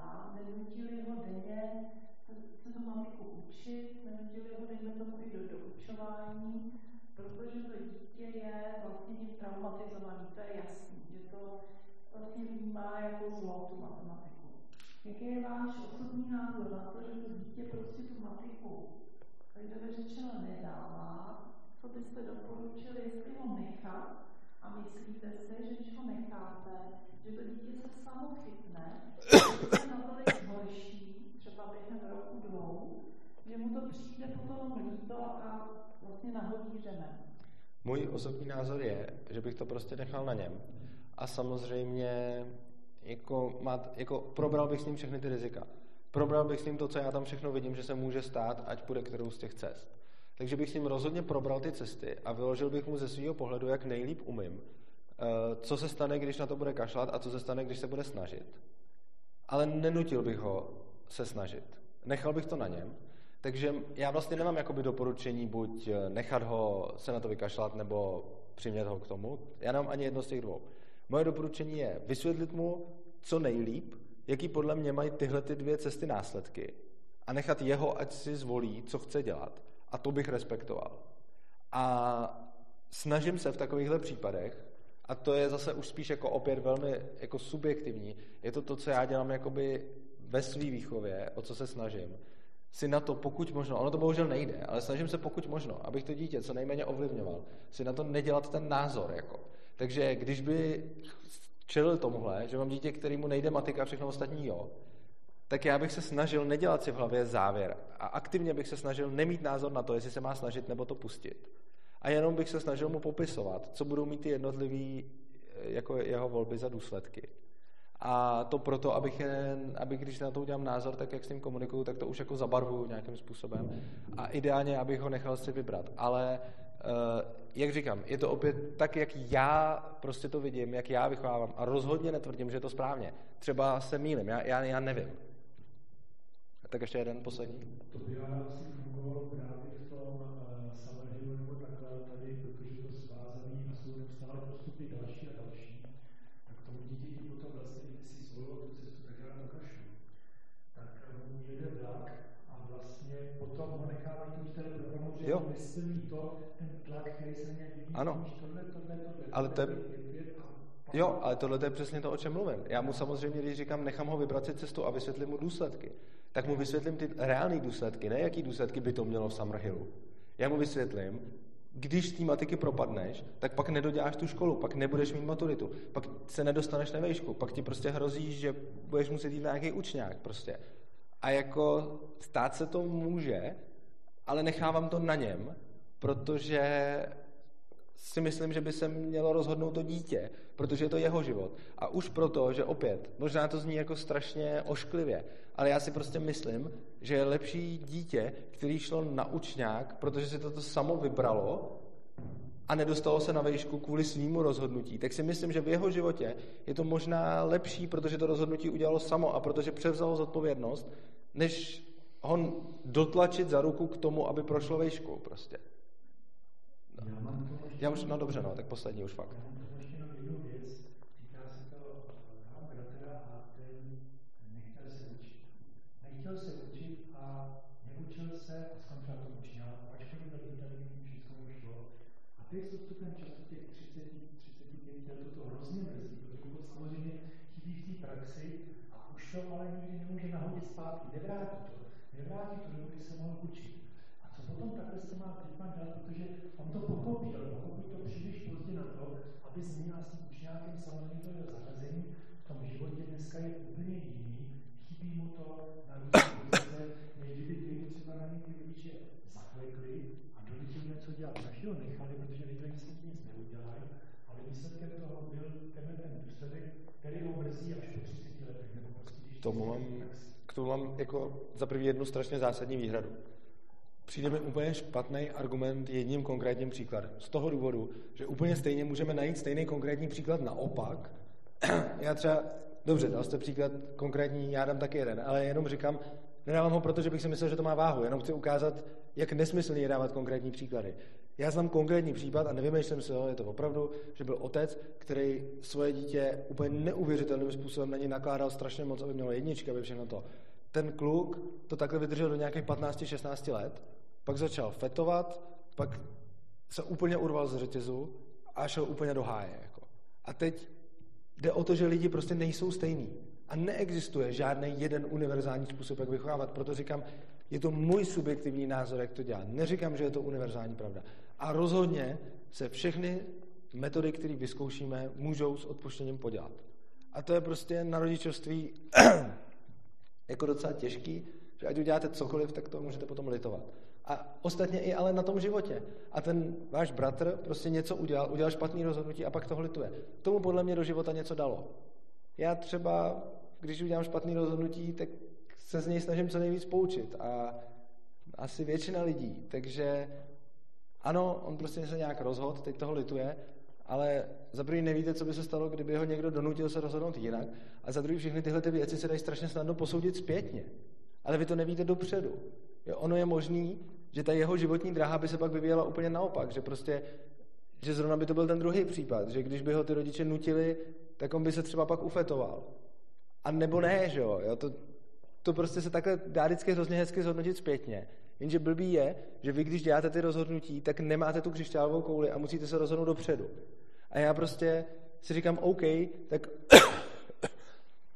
alespoň nechám to dítě udělat rozhodnutí, nechám to na něm A tím aspoň přebere tu zodpovědnost a aspoň se třeba potom bude moct poučit chyb, když ty chyby udělá. No a já bych se tomu vlastně na to navazuju přímo tím, čím teď pokračuju. A to je, že si myslím, že ani ty svobodné školy a ani vlastně žádný způsob vzdělávání není vhodný pro každého. Já si myslím, že neexistuje žádný univerzální mustr, o kterém můžeme říct, tohle je dobrý pro všechny. Já nemůžu říct, že amikace je dobrá úplně pro každého člověka. Já nemůžu říct, že pro každého člověka je špatného nutit nedat naučňák, nebo prostě, já, já to nevím. A myslím si, že to nikdo neví. A myslím si, že předstírat, že známe odpověď, je obrovská arogance. A tohle to dělají úplně neustále všichni politici, všichni experti na vzdělávání. Oni neustále se snaží nám říct, že ví líp, jak vychovávat naše děti. Já si myslím, že to nevíme ani my jako rodiče. A to, to jsme ty nejpovolanější, protože to dítě známe nejlíp. To dítě je to nejpovolanější, potom my jako rodiče a potom nějaký úředník. Bohužel to rozhodování jde přesně v opačné škále. Tu nejvyšší formu tomu dává ten úředník, pak ten rodič, pak to dítě, což je strašný. No a my, to další věc, my všichni se shodnou na tom, a každý to ví, a je to už skoro kliše, lidi jsou různý, každý jsme individualita, jo, tyhle ty věty.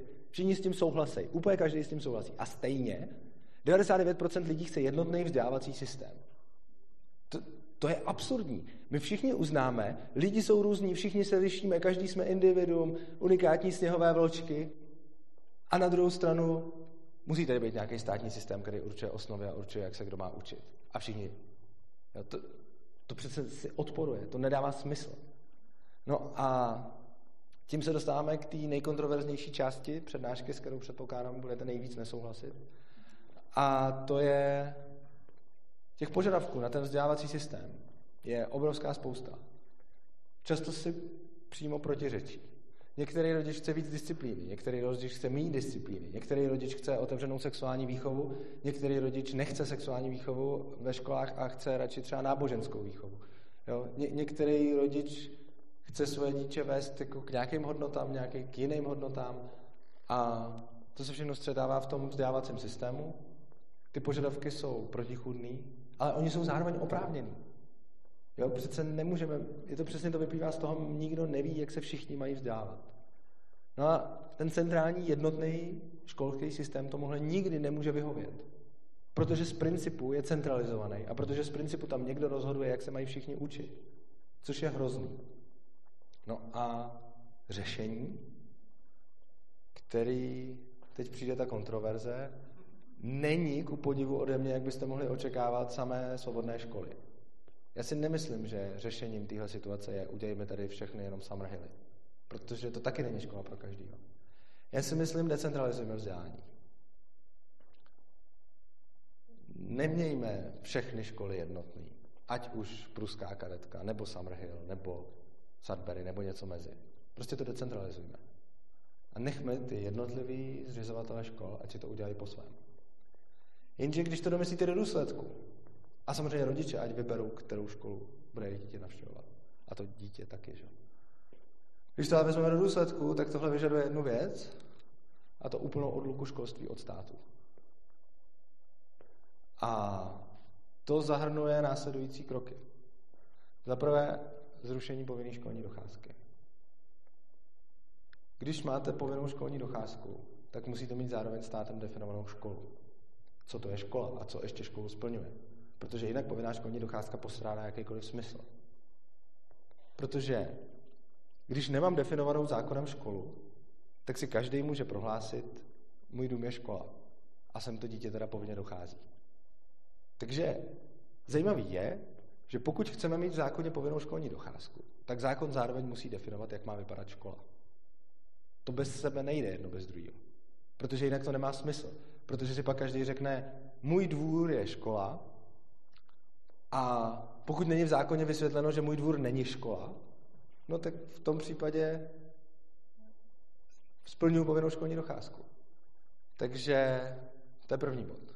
Druhý bod, zrušení legislativy, která ty školy reguluje. Momentálně třeba ty svobodné školy nejsou povolené a mnoho dalších modelů není povolených, protože naše momentální legislativa prostě říká, jak má vypadat škola. A je úplně jedno, že si někdo založí soukromou školu, protože stejně, aby to mohla být škola, tak musí plnit ty normy, které mu stát ukládá.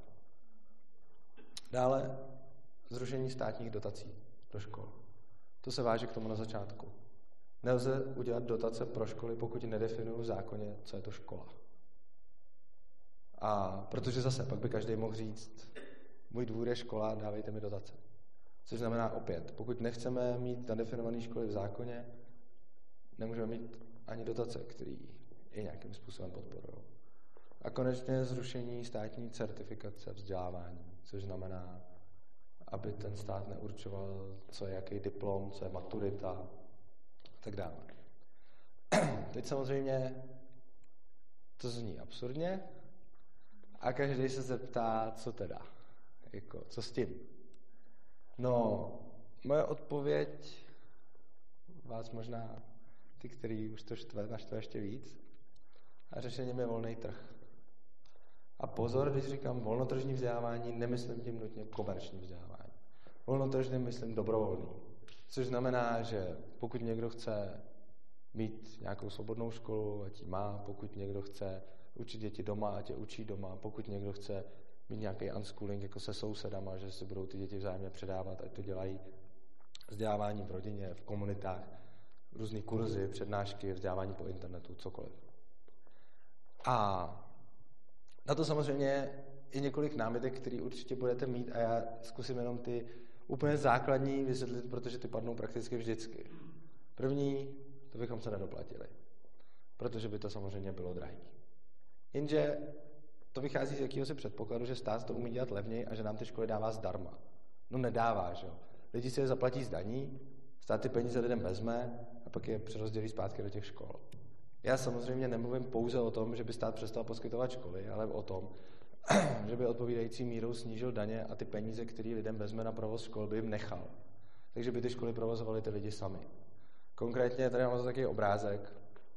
Dneska máme tohle, že my teda platíme jednak vzdělávání svých dětí a jednak platíme ještě všechny ty ministerstva, všechny ty úředníky, všechny ty, kdo tam tvoří ty zákony, sponzorujeme všechno tu, já nevím, korupci, státní neefektivitu a podobně. Zatímco, když by tohle to nebylo, tak proč by nemělo fungovat to, že ty peníze prostě rovnou budeme dávat do toho vzdělávání. No a na tohle se dá říct, že vlastně nadprůměrně a průměrně majetní si polepší, ale co teda ty chudí? No, jedna hrozně zajímavá věc. Ona si polepší i část chudých, což je paradoxní. Proč? No, protože když teď to funguje tak, že všechny ty peníze se vyberou na jednu hromadu, pak se to rozdělí zpátky k lidem. Kdyby to bylo jenom takhle, tak by to bylo přesně, že ty průměrní zůstanou na svém, bohatý si polepší a, a chudý si pohorší, jako kdyby se ten systém zrušil. Jenže ono to takhle přesně nefunguje. Ono to funguje tak, že všechny ty peníze se dají na jednu hromadu, potom z nich spotřebuje část ta byrokracie, část to ministerstvo, část všechno ta státní jako neefektivita, ty regulace a, tak podobně, to všechno prostě stojí nějaký peníze, aby se vyhovovalo a tak dále. A ta cena za tu režii státu tam prostě je. Což znamená, že když tahle ta cena odpadne, tak se potom i část těch, kteří jsou podprůměrně bohatí, ve skutečnosti polepší. I finančně. No a pak samozřejmě máme nějakou část chudých, kteří si finančně tedy pohorší. Nicméně pohoršit si finančně rozhodně neznamená mít méně možností. Konkrétně, jakých třeba? Dneska nemůžeme mít takzvaný unschooling, protože máme povinnou školní, školní docházku a je v podstatě ilegální vzdělávat to dítě mimo ten systém. Eh, vím o tom, že existuje domácí vzdělávání, nicméně domácí vzdělávání pořád není unschooling v tom smyslu, že by ta škola tam nefigurovala, ona tam pořád figuruje a když chcete vzdělávat dítě doma, tak jednak k tomu potřebujete povolení ředitele, což je na jeho libovůli, může vám to kdykoliv zrušit. A jednak uh, potom musíte to dítě neustále nechávat přeskušovat, takže vlastně vy ho doma učíte to, co by ho učili v té škole jinak, ale nemůžete ho nechat, ať si jakoby dělá, co chce a naučí se psát a číst v devíti letech, protože vám ho pak vezme sociálka mezi tím, než se k tomu vůbec dostane. No a takže ty možnosti pro ty chudí jsou jednak ten unschooling, že to budou nějakým způsobem doma sami. Potom samozřejmě by mohla být nějaká charita v takovém případě, která dneska zase není tak zapotřebí. Jo? Dneska řeknete, dneska není žádná charitativní škola. No není, protože proč by byla, když ty školy poskytuje stát, že jo? takže není žádný důvod. v momentě, kdy ty školy stát neposkytoval, tak ty charitativní školy byly. Potom další věc jsou různá stipendia, studentské půjčky nebo firemní školy a to jak firemní školy ve smyslu, opět, to je něco, co existovalo dřív, než školství převzal stát. Tak byly firmy, které nabízely školu jednak pro děti svých zaměstnanců a jednak firmy, které nabízely školu budoucím zaměstnancům za to, že se zavázali, že tam potom budou nějakou dobu pracovat. No a poslední věc, a ta je možná asi nejzajímavější, jsou nízkonákladové soukromé školy. To zní skoro absurdně, protože si všichni říkáme, soukromá škola je přece drahá. No ona je drahá tam, kde jsou státní regulace. Ale plná třeba Indie nebo nějaký africký země jsou plný soukromých, levných škol, kam to děti chodí třeba za dolar na týden nebo něco takového. A zajímavý je, že do těch škol třeba v Indii chodí 76% dětí. Do soukromých komerčních škol v Indii, kde jsou ty lidi fakt chudí. A je trošku absurdní, když mi někdo řekne, nedoplatili bychom se tady soukromého vzdělání, když vidím, že v Indii se tři čtvrtě lidí doplatí a tady žijeme v jakých podmínkách a tam žijou v jakých podmínkách. Samozřejmě ty soukromé školy v té Indii nesplňují ty státní kritéria na to, aby to byla škola, jenže tam se na to kašle, fungují tam ilegálně a jsou prostě nízkorozpočtový. Strašně zajímavý, pokud se o tom chcete zjistit nějaká data, eh, vlastně životním dílem dokumentace podobných škol v Africe, v Indii a podobně, je od, od profesora Jamesa Tooleyho. Ten to sám procestoval, sám na těch školách učil a ví velmi dobře, jak to funguje a píše o tom knížky a různé práce a studie a zjišťuje vlastně, kolik těch dětí do těch škol chodí. A mimochodem je neuvěřitelně fascinující tohleto číst, protože tam člověku úplně spadnou klapky z očí a zjistí strašně moc zajímavých věcí. Zajímavý ještě je, že ten člověk byl na začátku socialista a byl vyloženě ve smyslu jako soukromí školy jsou jako zlo, protože jsou jenom pro bohatý a jel teda jako zkoumat, jak, jak vypadá vzdělání skutečně chudých lidí. Jel do té Indie, do té Afriky, aby na vlastní kůži to tam zjistil a, a zažil. A v podstatě tohle z toho socialismu nějakým způsobem vyléčilo, že prostě měl ten zážitek s těma opravdu nejchudšíma a zjistil, že tam právě selhává ten stát a funguje tam ten volný trh, protože je prostě efektivnější než ten stát. A to i pro ty chudí. No a pak samozřejmě můžeme mít takový argument, ale co když někdo se bude mít hůř než teď? A já říkám, jo, to se samozřejmě může stát. Ale opět, to je ten jako hrozně špatný argument jedním příkladem, co když někdo. Ono já na to můžu zase říct, co když někdo se teď má hůř, než by se měl bez toho. Jo? Jako, teď řekneme, jo, každý má aspoň e, jako zaručenou nějakou základní úroveň něčeho. No teoreticky ano.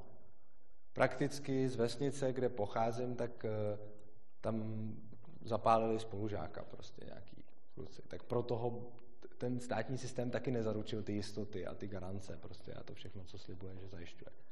Takže zase ten jeden příklad nic neznamená, jo? jenom tím chci ukázat to, že ten protipříklad taky ne, že říct prostě, když se teď vymyslí jako dobře, tak co když někdo by na tom trhu skončil špatně, no to není argument, protože teď taky končí lidi špatně. No a další věc je ta inkluze a integrace takzvaných problémových dětí. K tomu dvě věci. První, to, že je někdo problémový dítě, z něj velmi často udělá ta škola, protože se nevejde do nějaké škatulky. Je to vidět na tom, že strašně moc takzvaně problémových dětí z našich končin přejde někam do Summerhillu a tam přestanou být najednou problémový.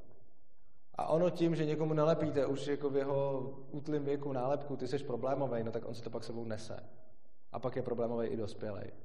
A je samozřejmě otázka, jak byl problémový i tak, a je otázka, jak moc z něj problémový ho udělala ta škola. A pak samozřejmě ta druhá věc. Hrozně moc lidí rádo mluví o tom, že jako by se měli teda inkludovat problémové děti mezi ty ostatní. A zní to hrozně hezky, takhle jako na pohled. Obecně. Pojďme zařadit a integrovat ty problémový mezi neproblémový. Otázka potom na takového člověka vždycky je, a málo kdo na to odpoví přímo a kladně, jestli teda to bere jenom jako obecný princip, anebo jestli by byl ochoten je integrovat mezi svoje konkrétní děti. Jo? Protože strašně často někdo říká, pojďme integrovat, ale když mu pak řeknete OK, tak budeme integrovat a ten integrovaný bude šikanovat vaší dceru nebo syna. A to už najednou málo kdo řekne, jo, stejně chci. Jo, to je, je třeba si uvědomit, že něčí, něčí děti to být musí. A že když říkám, pojďme integrovat, tak jsou tam někteří, mezi které integrujeme a někteří, pro které to skončí špatně. A to jsou děti, které mají své rodiče. No a jedna z posledních věcí v téhle přednášce jsou tabulkové platy, což, by, což je další problém vlastně státního školství. A to by ten trh taky řešil naprosto elegantně. Vlastně, když máme tabulkové platy, tak fungují tak, že přilákávají neschopný a odlákávají schopný.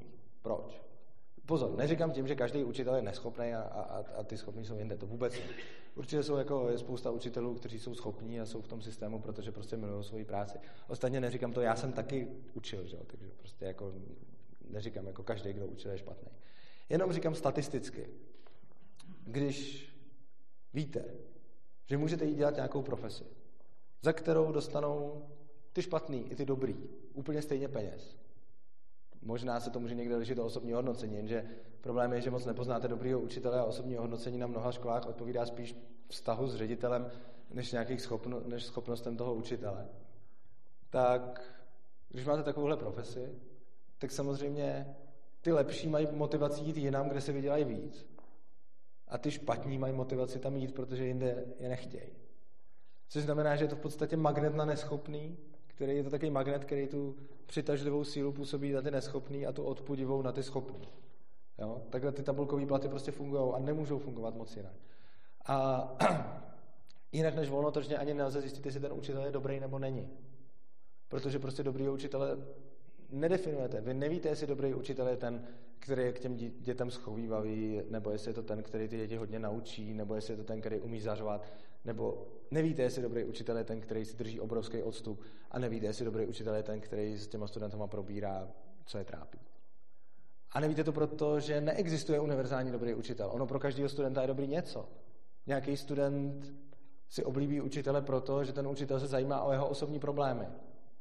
Nějaký student toho učitele za to začne nenávidět, protože se bude cítit, že mu narušuje soukromí. A neexistuje žádná, žádný měřítko, kterým se to dá posoudit. A jedin, to, to jediný možný, jako nejbližší je, že dobrý učitel je ten, komu jsou za to rodiče a ochotní platit a ten, komu děti chtějí chodit jako do školy. Těžko se to určí jakkoliv jinak, protože nějaká obecná metrika prostě neexistuje. No a poslední věc, ke který se chci dostat, jsou ty certifikační autority, jak jsme říkali, že by se zrušily ty diplomy a, a tak podobně. No, hodně lidí si řekne, no dobře, a když teda nebude maturita, kterou garantuje stát, tak co? Co, co bude? Jako každá soukromá škola bude vydávat svoje diplomy a co potom? No, tam se hrozně často zapomíná na to, a ono dneska to tak skutečně je. Existují soukromé školy, kde si v podstatě kupujete diplom. Jako, ne, že by to takhle bylo prezentovaný, ale v podstatě všichni vědí, že to tak je. Jdete do té školy, něco tam zaplatíte a oni vám to dají. Tohle se dá dělat jenom proto, že ten diplom jako takový má nějakou hodnotu, kterou mu právě přisuzuje ten stát. Protože ten stát říká, tohle to je škola, která může vydat takový a takový diplom a ten diplom třeba se potom použije, když ten člověk má někam jít pracovat, třeba zejména do těch státních služeb, tak tam to berou. Prostě máš vzdělání, nemáš, jaký a tak dále. Jenže když, tak se podívejte, jak to funguje na volném trhu už dneska, ty certifikace. Když jdete na nějaký kurz a dostanete za to certifikát, tak toho zaměstnavatele vašeho taky typicky nezajímá, že máte nějaký certifikát. Jeho zajímá, co je to za certifikát a kdo ho vystavil. Takže na volném trhu by nebylo nic jako mám maturitu. Ale bylo by to mám maturitu z Mikulášského gymnázia v Plzni. A to má nějakou hodnotu. A samozřejmě by platilo, že škola, která by prodávala vlastně diplomy, tak ty svoje diplomy udělá bezcenejma. Jo, protože kdo by měl zájem, který zaměstnavatel bude mít zájem o diplom ze školy, kde ho dostane každý. Takže by se to přesně vyprofilovalo tak, že prostě některé školy by byly strašně prestižní a ten jejich diplom by měl nějaký zvuk a nějaký jméno a některé školy prostě ne. Ale nedával by vlastně vůbec smysl mít nějakou soukromou školu, která jenom prodává diplomy protože ten diplom by pak za nic nestál a k ničemu by nebyl. A nikoho by nezajímal. No a když teda schrnu, jo a pak samozřejmě ještě jedna věc, podobně jako máte dneska HR ve firmách, který řeší samozřejmě nejenom diplomy, ale milion dalších věcí. Oni si určí vlastní kritéria, které potřebují. Oni si určí kritéria, jakou máte praxi, kde jste tu praxi vykonával a tak dále. A zejména, když už nejste po škole, tak sami víte, že když scháníte práci, tak to, jaký jste měli známky nebo z čeho máte diplom, je mnohem méně důležitý, než to, jakou máte třeba praxi a, a co jste v profesním životě dokázali. A to, co jste v profesním životě dokázali, není nějak státem měřitelný. Oni ty firmy prostě vědí, co potřebují. Takže když já se někam hlásím na pozici programátora, tak prostě říkám, kde všude jsem dělal programátora. A neříkám, jaký jsem měl známky. No a úplně to samé by bylo s těma školama. Prostě když někdo bere čerstvého absolventa, tak ho nezajímá, jaký měl známky, ale především kde, z jaký školy jako přichází. A ta škola bude mít prostě jméno podle toho, jak je dobrá nebo špatná. No a teď bych rád teda schrnul, co jsem tady dneska říkal. Eh, první věc, že ten současný systém je prostě navržený k tomu, aby vychovával vojáky. A jakkoliv se ty učitelé můžou snažit, a oni se velmi často snaží a dělají tak dobrou práci, jako jen dovedou, tak eh, to nikdy nebude stačit k tomu, aby ty děti mohly být v té škole skutečně svobodný, protože oni v té škole prostě už od začátku do základu jsou v podřízené pozici. A s tím nemůžou nic dělat ani ty děti, ani ty učitelé. To prostě je danost toho systému. A ta se nezmění, dokud se nezmění celý ten systém. Je si uvědomit, že existují i jiný způsoby, jak vzdělávat děti, že to vzdělávání zanechávat na ně a že tím se v nich probouzí odpovědnost. A nakonec ten poslední kontroverzní bod, že státní školství je inherentně nesvobodný. Ono nemůže být jiný. Prostě proto, že je to centrální systém, který nařizuje, jak se to má dělat.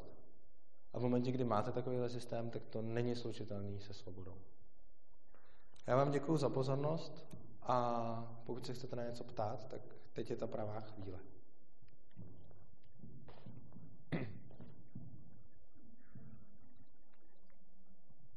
Žádný dotaz? Mě nezná. Nebo kritika samozřejmě.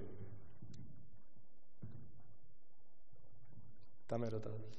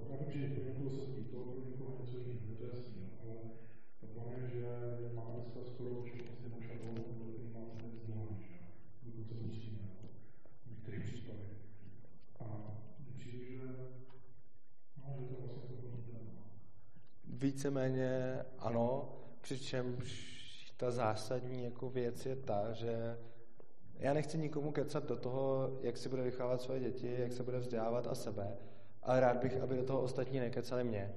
A já vlastně ani po nikom nechci, aby někde zakládal svobodné školy a nechci po nikom, aby ke svým dětem přistupoval nějak, jak já si přeju. Prostě ať si to každý dělá po svém. To, co mě primárně vadí, je, že ten, kdo nechce to dělat tak, jak je to teď jako v kurzu a jak si úředníci představují, že to máme dělat, tak prostě nemůže. Protože, a to je mimochodem zajímavý, když by k vám kdokoliv jiný než stát přišel a řekl by, musíte svoje děti vychovávat tak, jak já chci, jinak vám je unesu a použiju násilí a pak je stejně vychovám tak, jak chci, tak v takovémhle případě by to bylo hrozné. A všichni bychom se z toho zbáznili, jak je to strašně zlý. Ale když tohle to dělá stát, tak to všem přijde OK. A přesně to ten stát totiž dělá. Prostě vaše dítě se bude učit číst a psát v šesti letech, bude se tuto látku učit v tolika letech A jediný, co vám jako milostivě dovolí, je, že to dítě můžete to sami učit doma, jako, když seženete vhodného ředitele. A když to nebudete dělat tak, jak si velký ministr přál, tak proti vám bude použito násilím a to dítě vám prostě vezmou. Což je strašný. Jo, to, to, to je prostě, jako ono to tak není legislativně, ale zcela z logického hlediska je to prostě únos toho dítěte za to, ne za to, že to se o něj nestaral, za to, že si řeknete, já chci, aby se moje dítě naučilo číst a psát tehdy, kdy ono bude samo chtít, a ne v šesti letech, ale třeba v osmi. A tohle je tak závažný trestný čin, že vám násilím z rodiny vezmou děti. Což je jeden z nejhorších trestů, který si lze vůbec představit. A to mi přijde jednak absurdní a do nebe volající a hrozný mi přijde na tom to, že to prakticky nikdo tak nevnímá. Tam byl další dotaz?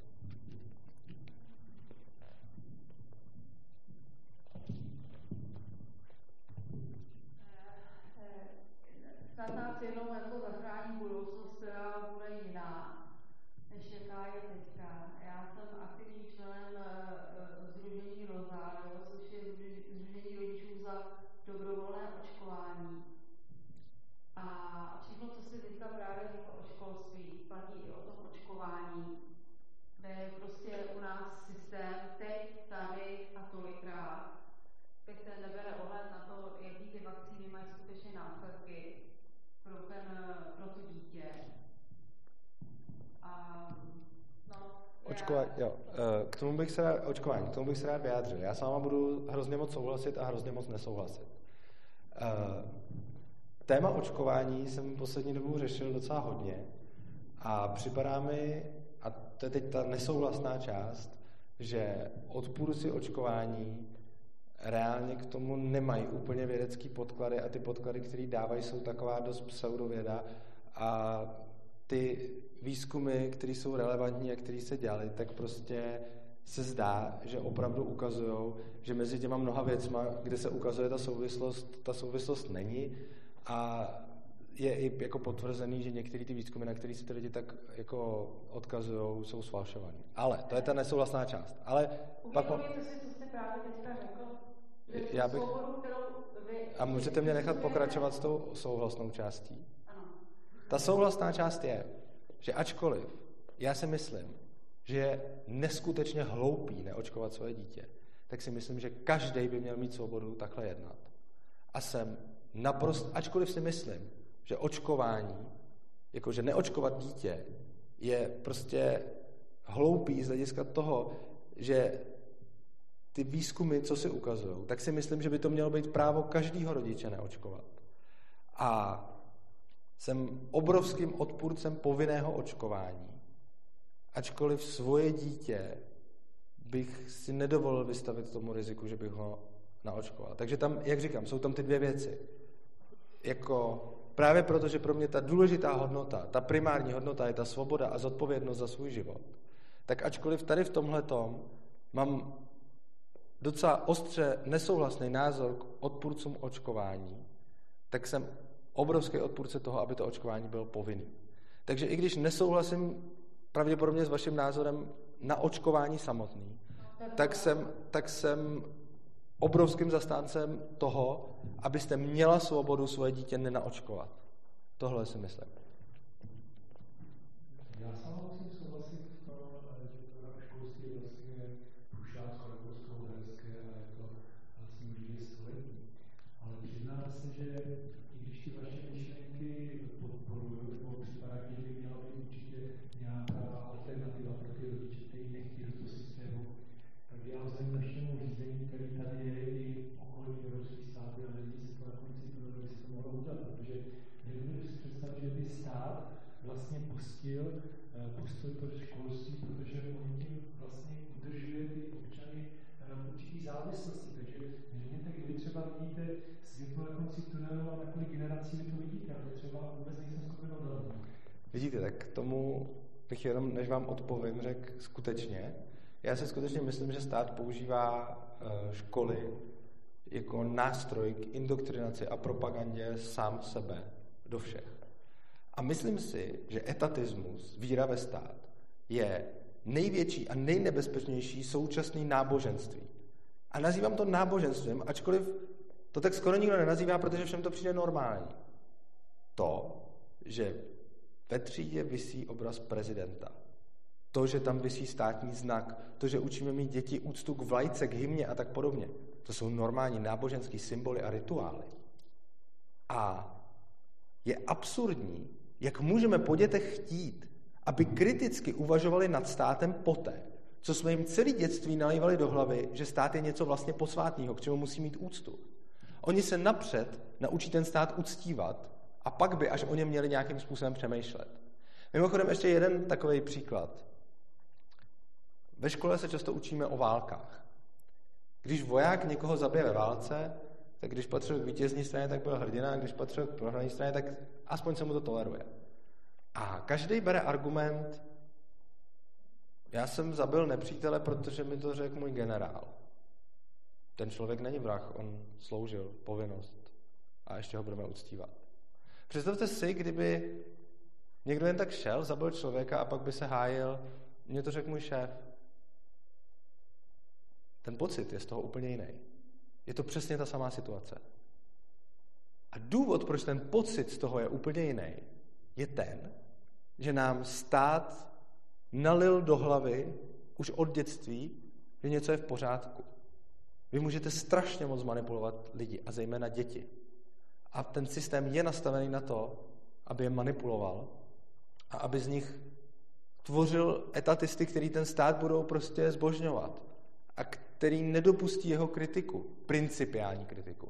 Každý připustí kritiku na konkrétní politiky a že je konkrétně ale principiální kritika státu, ta se moc nenosí. A abych odpověděl na tu otázku, vy jste se tam ptal a teď jsem jí, já jsem se tak zaujal tím, že jsem jí, jenom jí připomeňte malinko. To vidím na generaci, nevidím si... Jo, jak, jo, jak to udělat, jo. Dobrý, já už vím. Vlastně jo, jak to dosáhnout, ano. Uh, souhlasím s tím, že úplný osvobození je patrně na generace. Každopádně to neznamená, že teď se nedá dělat nic. Máme svobodu učení, která se snaží podnikat nějaké kroky a jsou to kroky, které jsou reální, protože v některých zemích už se jich dosáhlo. První zajímavý krok by byl změna. V ústavě teď máme povinnou školní docházku. Pozor, ne každá země, i západní vyspělé evropské země, ne všechny mají povinnou školní docházku. Oni mají tu formulaci jinak. Oni tam mají povinné vzdělávání. Což se může zdát, že je skoro to samé, ale ono se to obrovsky liší. Takže zatímco my a většina dalších postkomunistických zemí má v ústavě povinná školní docházka, tak hodně západních zemí má v ústavě povinné vzdělávání, kam už může potom zapadnout mnoho dalších věcí, jako ty svobodné školy, jako ten unschooling, jako vzdělávání těch dětí doma bez toho, abych si musel někde potupně vůbec žádat úředníka o to, že můžu vychovávat své vlastní dítě. To je jako první takový zajímavý krok. Pak máme ještě nějaký další kroky, z nich na některých pracujeme a nerad bych je tady takhle úplně jako zveřejňoval. Každopádně jsou cesty, jak toho dosáhnout. Je rozhodně hodně věcí, které se dají dělat. A je hodně věcí, které se už teď snažíme prosadit.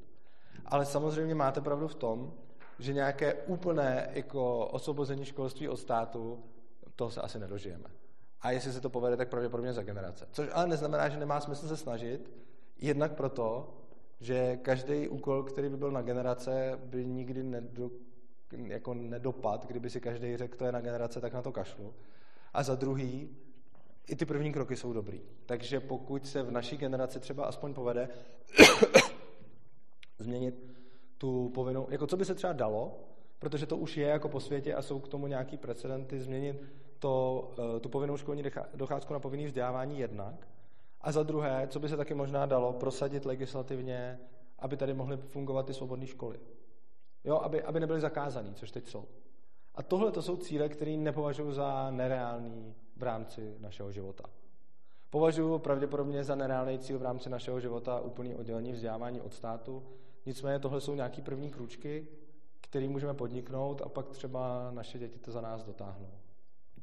Čili je to postupná práce, nevidím jako cestu, jak to udělat celý během 20 let, ale rozhodně bych to neviděl tak pesimisticky, že se jakoby nedá nic dělat. Dá se toho dělat hodně a už se na tom pracuje. A pokud to chcete podpořit, tak si můžete najít svobodu učení a nějakým způsobem se s náma spojit a nabídnout nám svoji pomoc, samozřejmě pokud máte zájem. Další dotazy? Mě to hrozně překvapuje, skoro až šokuje, protože vidím, že je tady spousta lidí, která třeba o svobodných školách slyšela poprvé a vy jste mě za to nesežrali a dokonce pak ani za ten stát, čemuž se upřímně divím. Tam je ještě dotaz? Jo, ne. Ne, tak moment, eh, s mikrofonem prosím, eh, když tak dejte paní se tam hlásá první a potom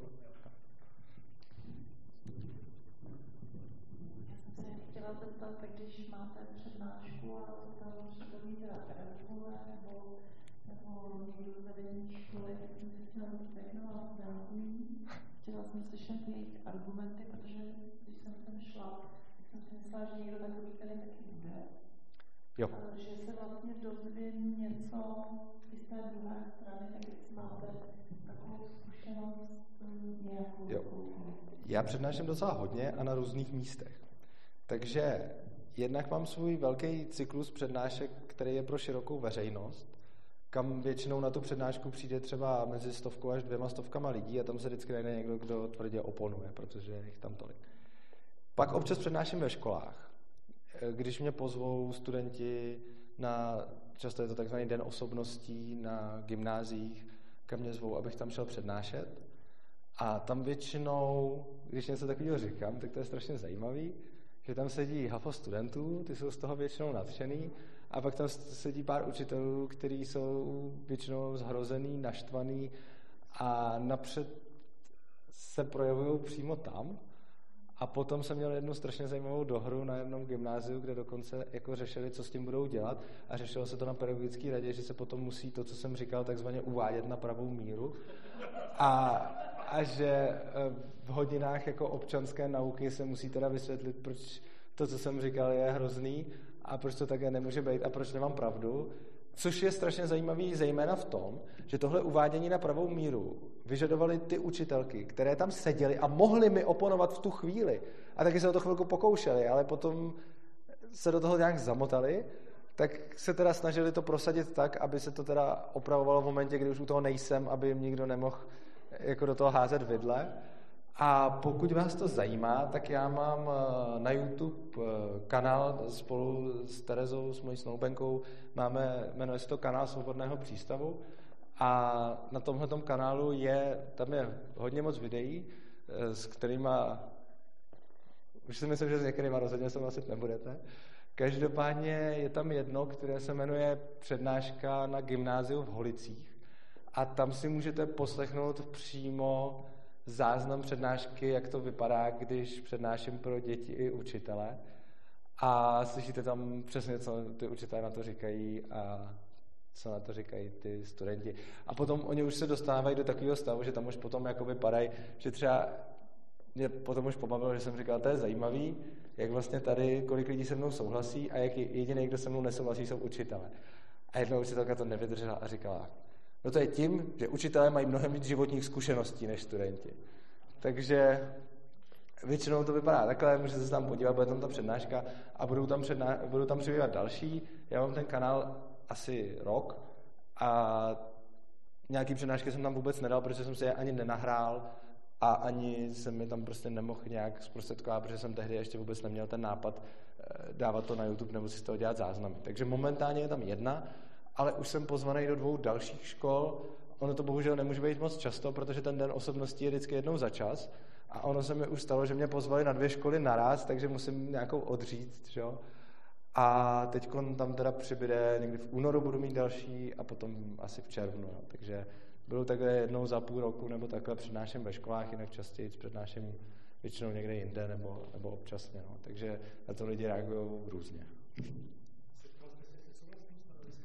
Eh, se souhlasným stanoviskem učitelů jsem se setkal, ale vlastně jenom částečným souhlasem. Takže vlastně docela často se setkám s částečným souhlasem. Takže mi třeba často nějaký učitel řekne, tady s tím z toho, co říkáte, jako souhlasím a tady s tím, co, což jako je přirozený, že jako nikdo nebude, já taky nepředpokládám, že asi vy byste souhlasili úplně se vším, co jsem tady řekl.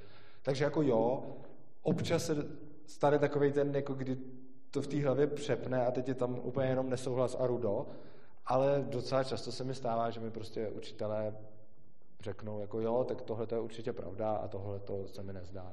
Takže jako není to, že by to jenom odmítali a že, že by to, ale jako najdou se mezi nimi takový, kteří prostě úplně striktně pouze odmítají. A je, je třeba zajímavé, že pak se třeba dostanete i do toho, že tomu učiteli řeknete tváří v tvář, tak se na to podívejte. Ty svobodné školy existují, nechodí z nich negramotní děti. Prostě můžete se na to podívat. Máte tam generace, které tu školu vyšly, nikdo je nenutil číst a psát a stejně čtou a píšou. A oni na to řeknou, to nemůže fungovat. Já už mám 30 letou pedagogickou praxi a vím, že to prostě nefunguje. Ano?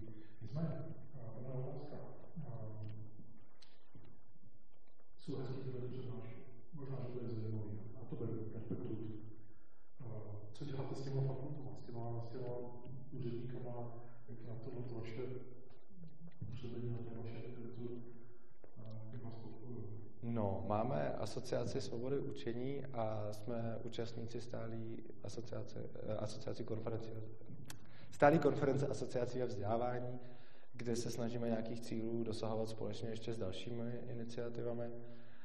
A samozřejmě to je těžko, protože úředníci na tohle to moc neslyší, což ale neznamená, že nic neděláme a neznamená to, že ten výsledek je nula, jenom je to v podstatě mravenčí práce a svoboda učení má nějaký tým lidí, z níž každý se věnuje něčemu a na tohle to by vám, kdyby tady se mnou byli, asi lépe odpověděli některé moje kolegyně, které se spíš třeba specializují na, na, na tyhle ty věci.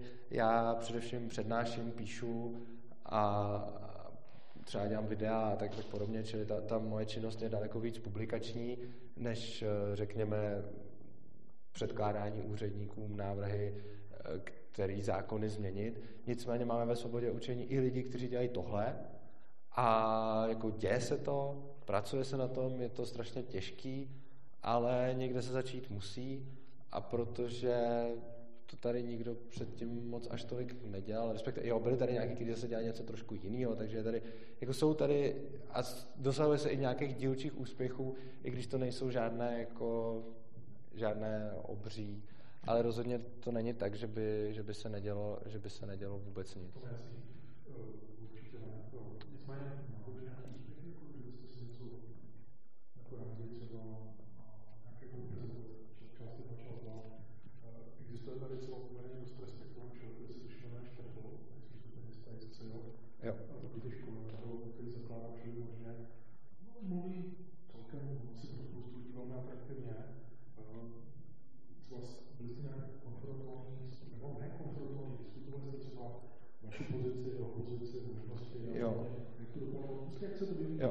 My samozřejmě se s těma těma uh, dalšími organizacemi ve vzdělávání jako známe, protože nás v České republice pár, takže samozřejmě uh, s panem Šteflem Svoboda učení už jako měla co dočinění. A jako, nevím, no, vyvíjí, jako vyvíjí, no prostě neschodujeme se na mnoha věcech a je tady ještě takový problém, že spousta my jsme vlastně asi možná tady v České republice ta nejradikálnější organizace, což znamená, že se řeší takový ten klasický problém, který by se dal očekávat, že my vyčítáme některým ostatním organizacím, že jsou moc jako konformní a tedy prostátní a oni nám zase vytýkají, že jsme radikálové a fanatici a, a já si myslím, že je třeba, aby, aby byly jako všechny, aby, aby to bylo pokrytý to spektrum. Jo. Jako, myslím si, že na jednu stranu by nebylo dobrý, kdyby tady byli všichni úplně radikální a na druhou stranu, protože by se s nimi nikdo nebavil, a na druhou stranu by ale ani nebylo dobrý, kdyby tady nebyl nikdo, kdo by na rovinu říkal, odlučme školství od státu. Prostě je to špatně ze základu. Jo? Takže ty organizace každá dělá něco, každá to dělá trošku jinak a já si myslím, že je dobře, že to děláme jinak, protože vlastně vůbec nevíme, kdo uspěje a kdo bude v jaký fázi zapotřebí. Jo, takže, a co se týče našich úspěchů, tak teď máme uh, jeden takový velký úspěch. Uh, sehnali jsme vlastně od, jo, my, my, ještě to je důležitá věc, my tím, jak kritizujeme ten stát, tak jsme zcela proti i státním dotacím, státní podpoře a podobně, takže nepobíráme žádné dotace, i když jsme jako neziskovka, tak ale jsme úplně odstřiženi od státu a veškeré naše peníze jsou buď z naší aktivity nebo od soukromých dárců a podobně. A získali jsme vlastně 5 milionů korun na projekt, který rozjíždíme a to je koupě pozemku s domem, který možná jednoho dne by mohl fungovat jako nějaká soukromá škola. Teď to zatím nejde, protože je to, eh, protože je to nelegální. Na druhou stranu ty zákony nejdou změnit jenom tím, že člověk přijde někam na ministerstvo a bude říkat změňte to a nebude k tomu žádný důvod. Je mnohem lepší přijít a říct změňte to, protože já to chci dělat.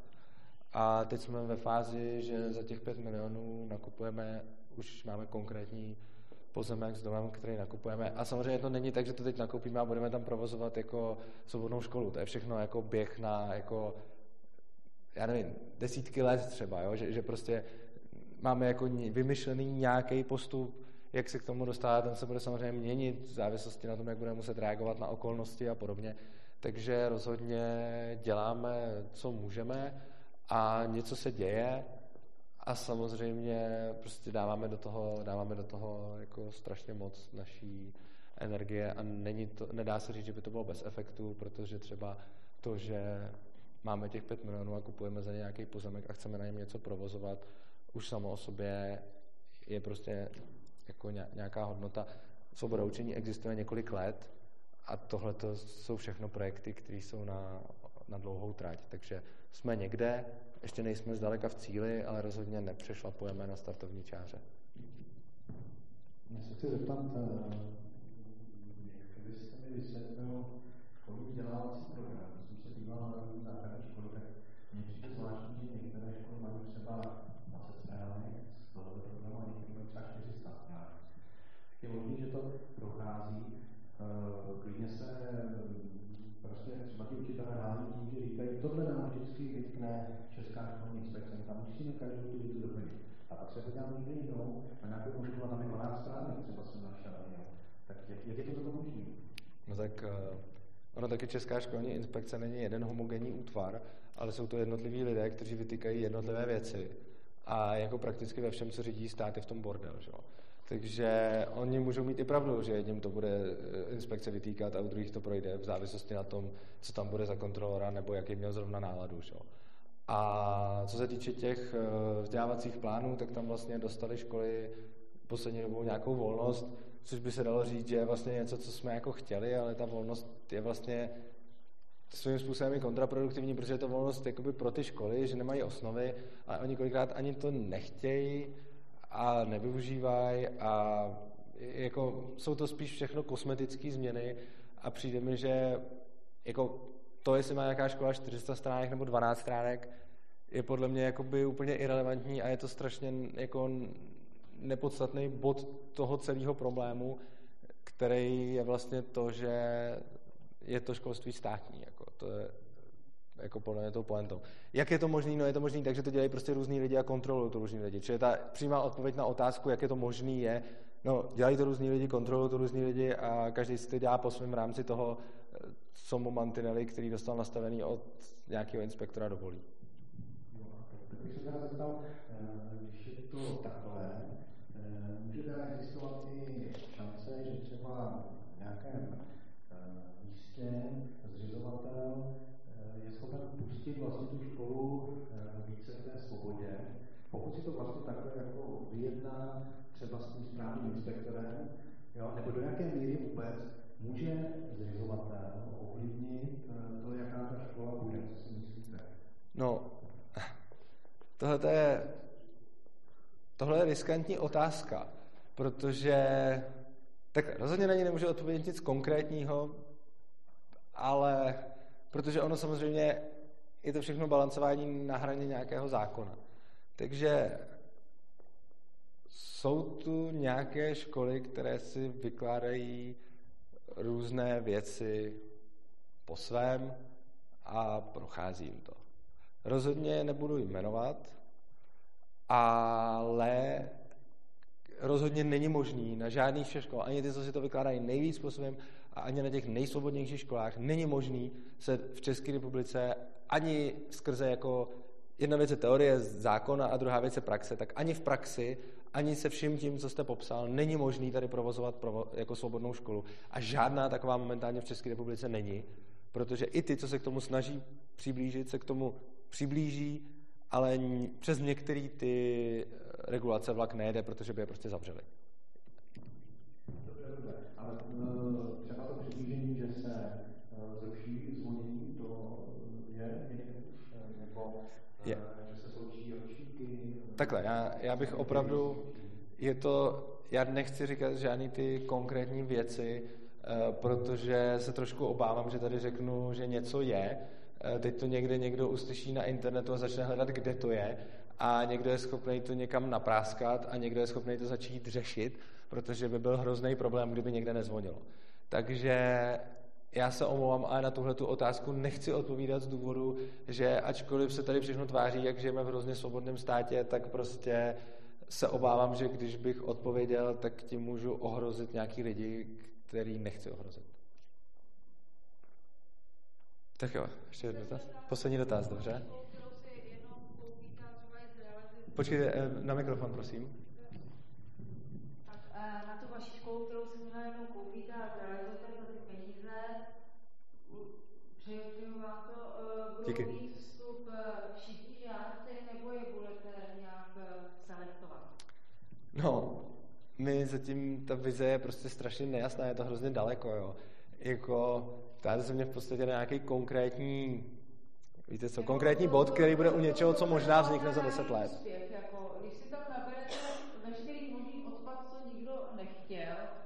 ale i tak ty školy mají úspěch. Ono i, vy říkáte odpad, ale ono je to vidět třeba na tom Summerhillu. Tam se nabírá takzvaný odpad. Je tam strašně moc, jako strašně vysoká koncentrace těch žáků, kteří byli jinde označeni jako problémoví, ale není to jako špatný ta škola. Jo. Takže i s tím v úzovkách odpadem, a já to nerad tak nazývám, se dají dělat dobré věci. Takže rozhodně si takhle. Rozhodně si nemyslím, že bychom tam filtrovali, pokud tomu jednou dojde, že bychom tam filtrovali třeba na základě prospěchu nebo toho, aby to nebyl raubíř v uvozovkách, nebo aby takzvaně nezlobil a takhle. To, jako tyhle ty kritéria tam mít skoro určitě nebudeme. Možná tam budeme mít kritéria ohledně věku, protože to, to třeba je vidět i, to mají i v některých těch svobodných školách, jako, které současně jsou, tak oni, přesně jak se říká, když je to dítě poškozené tím standardním systémem po nějakou dobu, tak mu trvá většinou stejnou dobu se z toho zotavit.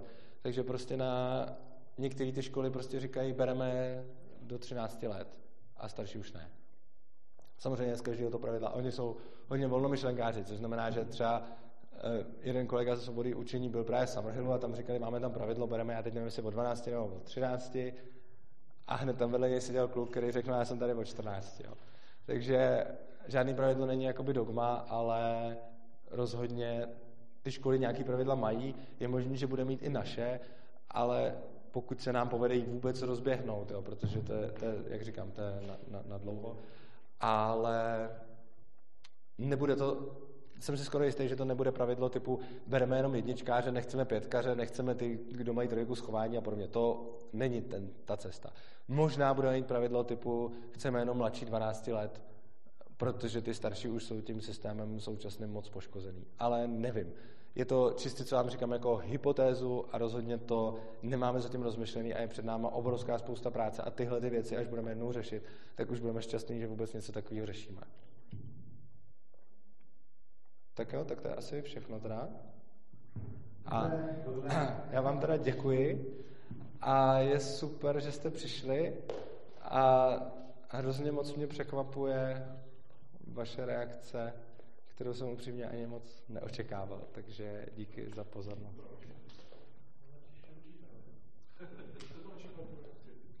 Reakce, jakou jsem čekal, no, tak většinou, kdy, no, většinou, když mluvím jako k lidem, kteří i třeba nejsou učitelé, ale prostě jsou to lidi který prostě tak náhodně vybraní lidi, tak většinou věcma, který říkám, je nějakým způsobem naštvu a oni se na něčem jakoby zaseknou a pak už mi mají tendenci kritizovat všechno. Já se teda přiznám, že tuhle přednášku jsem připravoval jakoby velmi mírumilovně, abych jako nepůsobil až tak radikálně.